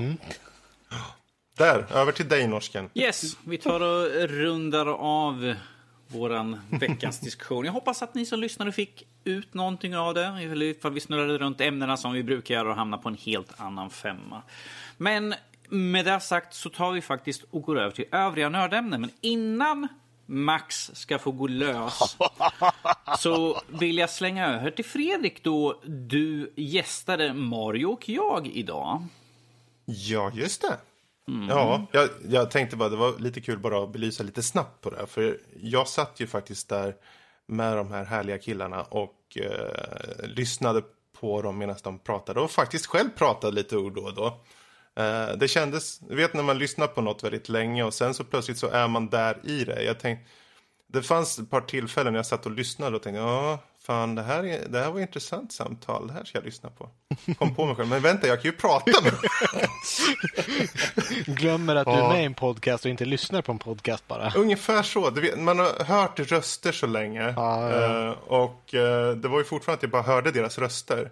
Så det vart lite så. Men det här avsnittet kommer ut nu i veckan på tisdag. Det är avsnitt nummer eh, 39. Ja, och ni får rätta mig om jag har fel där ute. Men det senaste avsnittet vad gäller den 15 oktober som vi spelar in det här avsnittet eh, nu på tisdag. Så där skulle jag ju säga, ta och lyssna lite på det. Lyssna, på, får lyssna ni- på det och se hur lite Fredrik kan om Nintendo. Ja, jag var väldigt, ja, de pratade om Pokémon och jag satt där eh, och försökte så gott jag kunde. Tack och lov är de väldigt duktiga på det där.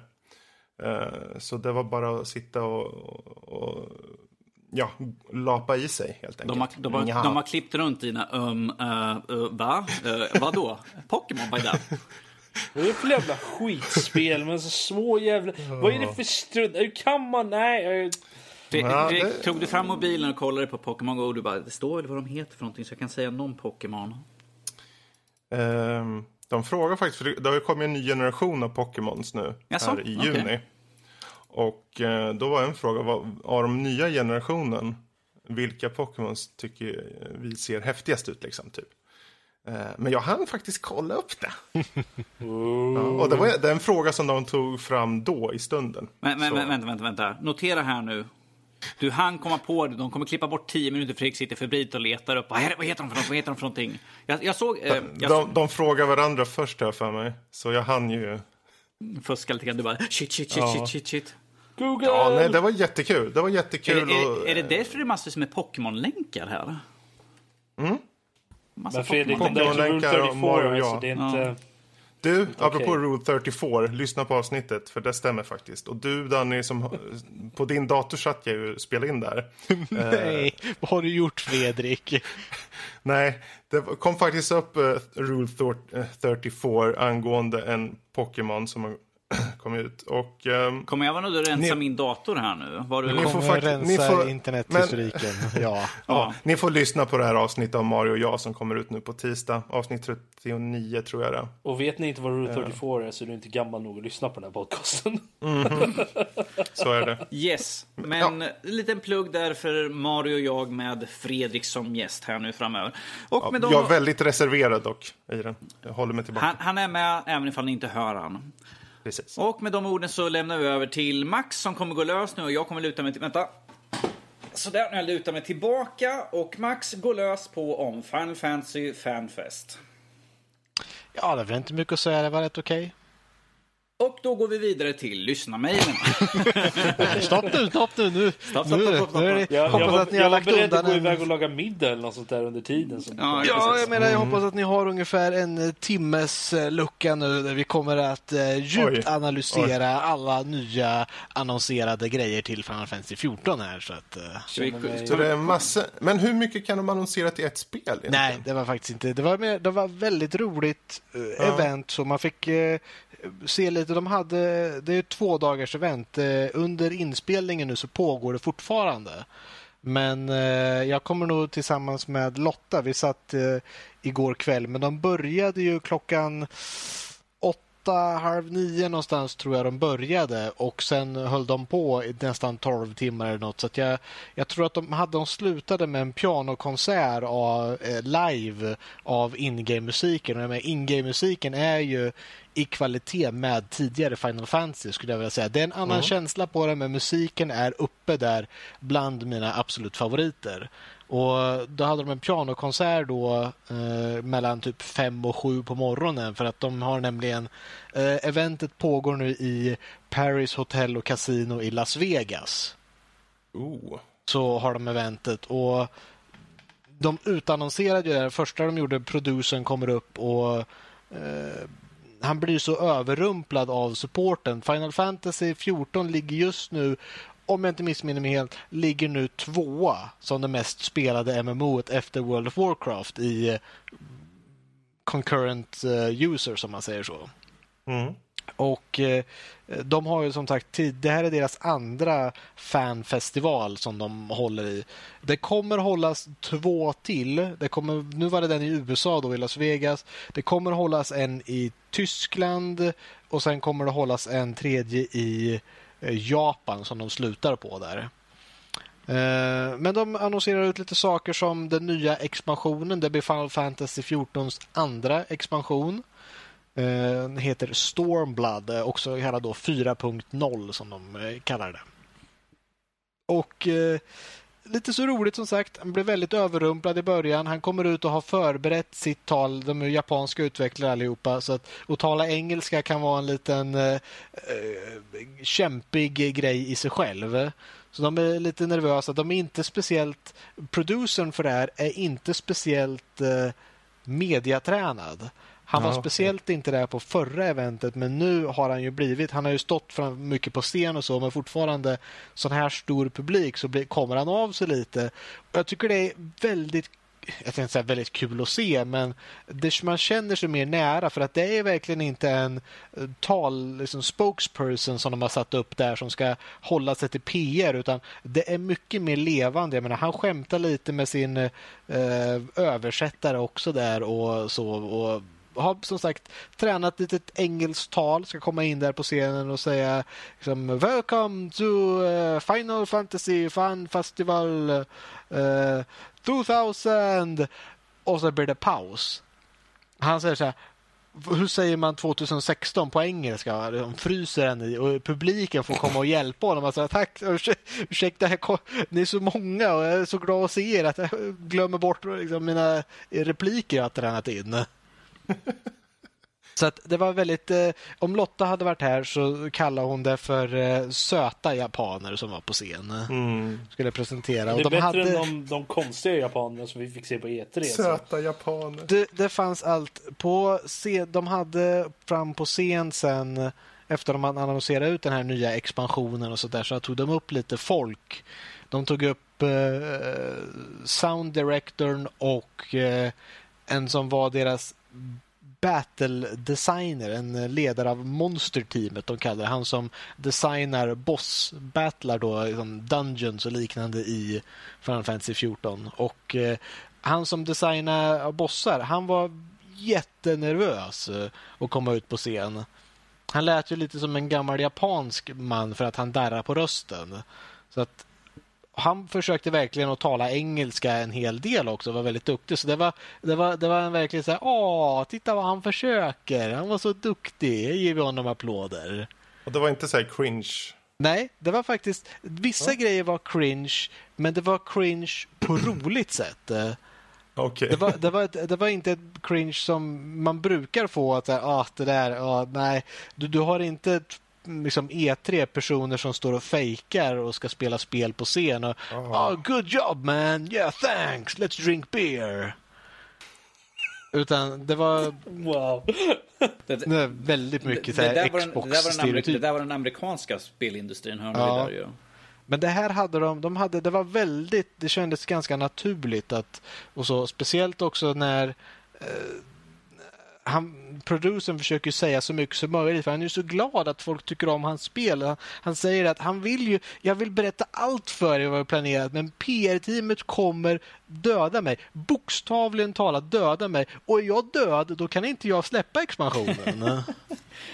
Ja, det är lite svårt ju, kanske. Men han, han, han gjorde en, en väldigt bra hint om man säger. Han, under viss sektion så tyckte han nu är det lite varmt här inne när vi ska tala om nya klasserna så att jag måste ta med den här eh, liksom luvtröjan och så har han en t-shirt på mig under. Och, eh, jag vet ju, han är ju fan av DC Comics och Batman och liknande och nu har jag ju sett på Marvel också och såg den här Civil War och den tyckte han ganska om. Så att, eh, förra fanfestivalen så hade han en Batman-tröja på sig. Nu hade han en Scarlet Witch-tröja på sig. Mhm. En av klasserna Okej. som släpptes förra expansionen var The Dark Knight. Och Han hade då så en Batman-tröja och nu hade han en Scarlet Witch och det är spekulerat på att en Red Mage kommer släppas som klass nu och med Scarlet Witch så är det typ confirmed. Mm. Confirmed inom citattecken. Ja, och han sa det, det var, du skulle ha hört hur mycket publiken buade över när han sa att Oj. ja, och vad är ni intresserade av?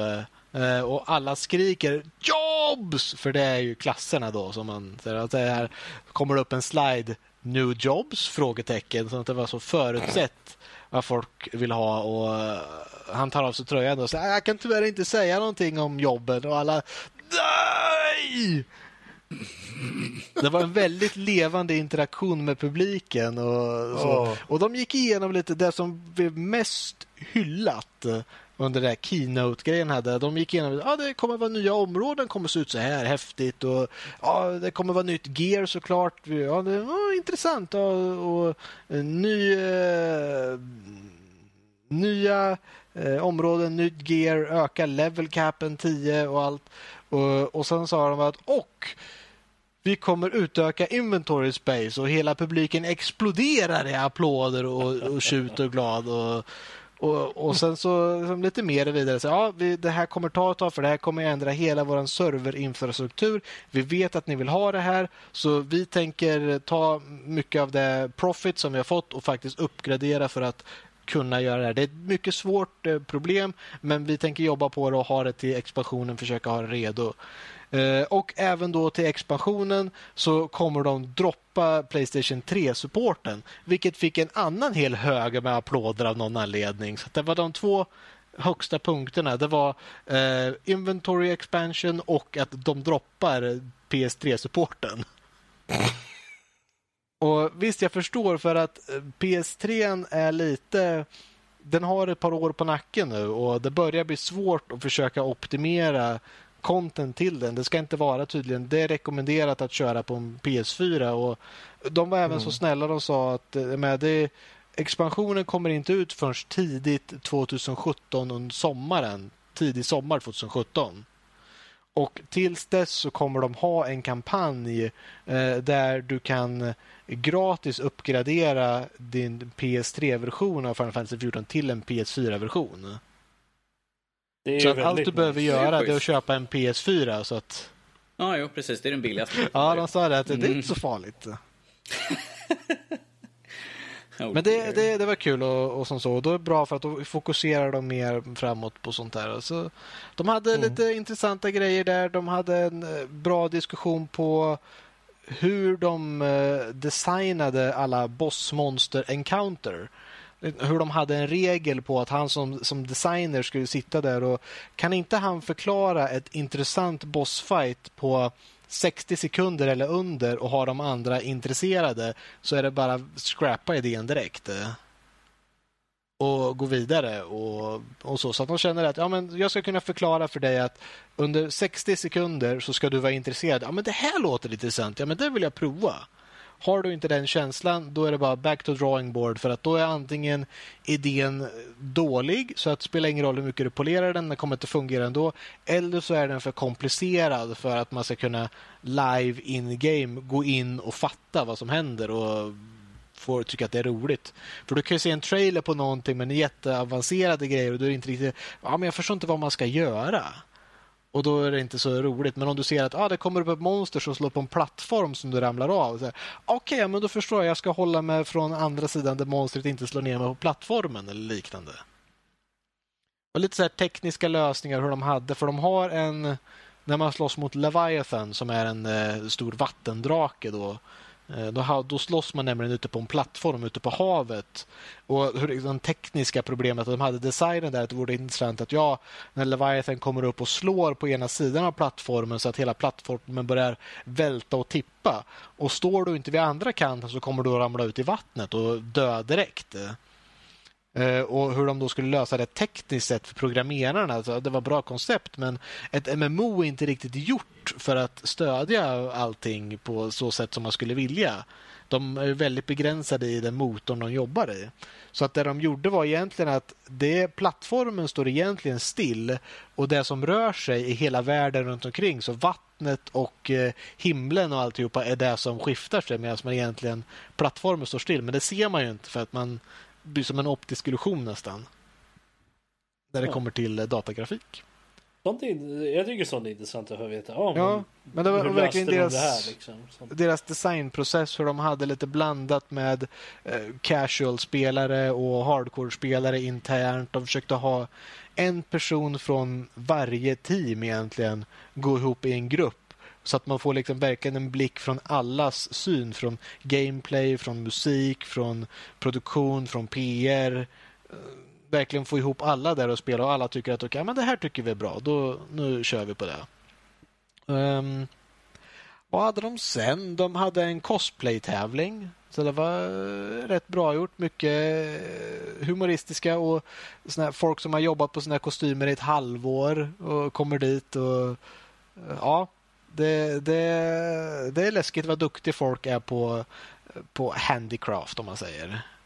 Och självklart så har alla tränat in emotes från spelet som de ska gå upp och göra på scen också.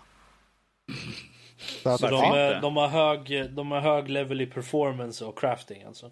Ja, jo, någon var en crafter och skulle visa hur man sitter ner och, och craftar. Sätter sig och gör animationerna och säger aha, titta, det är en crafter där, det ser jag. Eh, och, ehm, vissa, vissa personer har, eftersom att det är ett dataspel, så kommer vi in på det här onaturliga eh, jag ska inte säga former, men eh, en, hur en person ska se ut. Eh, Så att vissa personer kanske är lite större än eh, än vad de är i spelet. Så man kan säga ja, du cosplayar som en sån, men du är i storlek av två såna. Men eh, bra craftsmanship nonetheless. Men det är sånt som kommer upp. Man ser den väldig blandning av de som har ett väldigt bra cosplay. Så finns det de som försöker väldigt bra som kanske, eh, ja, jag ska inte vara taskig, men eh, det finns gott och ont i det hela. Var det, nå vad hade, var det några Moogle cosplays och Chocobo cosplays då? Ja, då, självklart. Ja men det är bra. Det vill man se. Det är Mm. trevligt. Ehm, så att det var det. Vad hade de mer? De hade som sagt pianokonserten efter det. De hade lite community-event. De satt och tala. Eh, sen så under dagen idag, som sagt, jag väntar. Vi, Lotta och jag satt och såg på det i igår och jag tror mig vänta på henne så kommer vi nog se det tillsammans igen nu för det sparas ju ändå efteråt. Jag ska nog kanske se konserten. De hade ju en pianokonsert i i morse egentligen men nu under sent på natten så kommer de ha en rockkonsert också med eh, liveband som ska spela lite musik som heter The Primals som ska köra där. Så där ska vi nog se fram emot. Så det finns fortfarande lite av den där eh, festivalen kvar. Och som sagt, det finns fortfarande mycket mer Final Fantasy i patcher att spela för nu håller de på och ska diskutera storylinen hur man nu kommer till det här nya eh, Alamigo som är den nya kontinenten där eh, bad guysen har ockuperat det här stället i 20 år och hur storyn är att man ska gå dit med resisten och äntligen befria dem. Men det finns ju de som har vuxit upp där under de här 20 åren och frågan är vill de bli befriade och sånt där. Så att det ska bli intressant att ge sig in på den storylinen för nu är vi klara i Ishgard där vi var det här lilla nordiska halvalverna som slogs mot drakar och har ett eh, tusen år långt krig jag haft med dem. Så att, eh, mm, As you do. Mycket skoj helt enkelt. mycket Eh, skoj. Ma- Max, måste bara fråga. Eh, kommer de lägga ut streamen någonstans så att vi andra kan också ta del utav det? Vet du någonting om det? Mm, jag vet att vi som har betalat en biljett, som köpte en biljett för 300 spänn, eh, kommer få streamen ut. Jag vet att delar av den kommer ut eh, fram. Men jag tror keynoten om man själv där de talade mycket mer nyheter och sånt kommer komma ut. Men eh, konserterna och det tror jag hålls för de som har betalat. Jag vet faktiskt inte eh, hur det är. Det, är- det är så konstigt. Ett Final Fantasy-spel är faktiskt det som jag känner att när, oftast när man har ett MMO så känner man att man betalar en kostnad i månaden. Typ och så här, ah shit, jag har inte spelat den här månaden. Jag, jag måste sätta mig och spela. Jag känner mig tvång att spela för att jag betalar en månadskostnad eller känner att jag måste stänga av den för jag tänker inte spela nu. Jag har haft min månadskostnad på jämt för att jag tycker spelet är så värt att stödja även om jag inte spelar det så att jag har ingen av den pressen på mig. Och samma sak med det här att jag köpt, tyckte en biljett, jag hade 300 spänn för att se en online-show. Tycker jag är svindyrt egentligen om det hade varit något annat än Final Fantasy för att då är verkligen de, ut, de har en sån bra utvecklingsfilosofi och hur de gör spelet och hur trevlig communityn är i denna toxic värld vi lever i online just nu med Youtube-kommentarer och competitive gaming. Så eh, det kan vara ganska Folk kan vara ganska taskiga mot varandra och det, Final Fantasy har bland det trevligaste folket jag någonsin eh, bemött. Så att det är ett ställe jag vill eh, definitivt bidra till om jag kan. Men eh, om inte jag missminner fel, var det inte så att ifall man gjorde, hjälpte folk i spelet liksom eh, i introduktionen så, så fick man någon fördel eller sånt där? Jag har att det var något sånt väl? Det är ju så att eh, när du till exempel gör en, när du tvingas ihop till ett party och du säger att jag ska göra en dungeon. Mm. Eh, där det oftast är en, eh, en grupp på fyra personer. Om det är någon person som är och gör den där första gången så får alla en bonus som är involverade. Just så det, du så som var det ja. du som gör dungeonen för första gången får ju en bonus för att du gör den för första gången. Så att då är det ett Mm. initiativ att du ska våga faktiskt eh, tala med andra människor och inte känna det här att eh, Åh, jag vill inte gå in och spela för alla kommer skrika på mig för jag har inte gjort den här förut. Eh, och Det ska vara roligt att se att jag kan, ja, jag, det, du kommer in och säger hej, här är första gången jag gör den här och det kommer upp även ett meddelande på rutan att säga att eh, en eller flera medlemmar i ditt party är här för första gången och eh, på grund av det så kommer ni få en bonus när ni klarar av den. Tyvärr är- kommer ni få en bonus, stackars er. Ja, men det, det är verkligen det att man tänker att de säger bara Hej, ursäkta att jag är första gången. Eh, jag vet inte riktigt vad, vad, vad vi kommer förvänta oss, men jag hoppas att ni kan eh, stå ut med mig. Och de andra säger nej, men det är roligt att du kommer hit. Det är klart, vi får bonus. Ja, självklart. Hellre att det kommer nya personer än folk som har spelat förut. Så att det är väldigt välkomnande på så sätt eh, för att vara ett MMO också speciellt. Som, självklart finns det ju idioter i alla spel, men det finns mindre idioter i Final Fantasy 14 än vad jag, än eh, trevliga personer vad jag har märkt. Det är nästan Yes. som att du vore Lotta i, i online-miljön när man går in. Ja, det är Ja, knasigt. jo. Men eh, vi kan ju helt enkelt låta det vara sista ordet sagt på om Final Fantasy Fanfest. Mm. Det var inte riktigt tre timmar, men nära nog känner jag sådär. Ja, ja, ja, det, finns, det är inte slut än. Så att. Ja, det är inte slut än, så nästa Ni får vecka... tuna in till min Final Fantasy podcast som startar direkt efter Nördliv. Jag klipper på Yes. tre timmar på den här efter vi är klara. I... Ja, ja, ja, för jag kommer inte kolla eh, film, eh, klippet sen eh, när Fem timmars podcast, hur gick det här? Fan, skickar han tillbaka fyra gig fil för han? Nu förstår jag inte riktigt. det. Det blir, det blir så här när, när outro-musiken spelar så blir det den här record rip igen. Och sen så blir det, ja nu är det välkommen till Max podcast angående Final Fantasy. Det, Jesus Christ. Ja, men vi tar och rundar av där som sagt. Och eh, vi tar, eh, Robert, vi kör på ett mail här nu istället. Eh, Vi hade vi- bara ett mejl. Vi har bara ett mail, så vi kör på det. Ja. Uh, hej, jag är tillbaka igen och läser mejlen den här veckan. Yay! Uh, sett fram emot det. Hela timmen innan jag bör- vi började. Ehm, Wow. Ja, eh, vi har fått ett mejl här från Indra. Hej alla! Ville bara säga att avsnittet med CH var underbart. Fortsätt med dessa underbara avsnitt. Vi ska försöka. Lovar inget. Um, kommer ni skaffa Infinite Warfare? Ja. Nej. Ni andra två? Vet inte. Jag är, jag är Ehm. hellre, jag är lite in, jag har inte bestämt Mm. någonting så. Alltså, nu fick jag ju precis uh, beten till, eh, till det. Så vi får se om, vi, om jag hinner lira något på det. Får göra en titt på helt enkelt Fredrik. Eh, på PS4. Eh, Ja. Men vad gäller spelet sen. Kanske. Jag vet inte. Det, själva konceptet har väl inte varit så här super eh, intressant kanske. Men man ska aldrig säga aldrig. Jag har ju bara sett trailern och den såg intressant ut. Ser ut som ett spel som jag skulle kunna spela. Uh, jag är inte så mycket för multiplayer så att det bryr jag mig inte om. Men single player kanske. Vi får se om jag har pengar till det. Troligtvis inte. Uh, fortsätt så här. Jag personligen är ärligt talat inte hypad. Inte ens för Modern Warfare remastern. Jag menar, det är väl kul och så att det görs för en ny publik. Men för min del så behöver det finnas mer än bara en ny yta. Vilket jag kan förstå. Har man spelat spel innan så kanske det inte är tillräckligt för att... Ja. Ehm, jag kan nog säga att samma stämmer för den kommande Skyrim remastern också. Väldigt ointressant. Men som sagt, om du äger skiten redan så får du den gratis på Steam. Ehm, men nog om det. Tack för en underbar podcast med vänliga hälsningar Indra. Ja. Tack själv.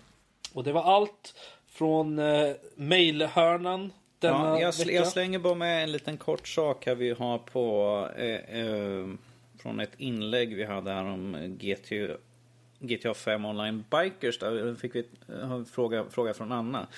Eh, om när nya bikes. De skriver så här, det kommer bli episkt. Kommer ni göra något YouTube-klipp på det? GTA är en sån given titel att spela in på. Hoppas jag ser någonting. Eh, jag vet, eh, de enda som äger spelet är väl du Max, och du har inte rört det på 100 år. Och Karl som lade upp det här, så du förklarar varför han lade upp det. Men att han skulle ta och spela in något klipp här framöver.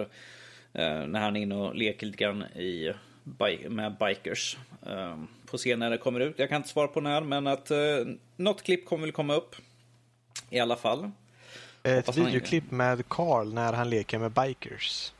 Ja, det kan tolka hur du vill. Look forward to it. Lå- Look forward låter to. bättre än vad det troligtvis Varför får jag musiken? Du, du, du, du, du, du. vad heter det? Blue Velvet, eller vad heter det? klubben? Något sånt. Något sånt. Mo- moving on. Moving on. Yes. Ja, men eh, det är det är kort och gott var vi, vad vi har att gå igenom den här veckan. Har jag missat någonting? Gå igenom listan? Nope, nope, nope, nope, nope, nope. Nej, ser avklarat ut. Allting är bockat och avklarat sådär. Eh, då gör väl jag den gamla... Jag tar en gammal gubbe, sträcker lite grann på mig. Jag har suttit så still här nu.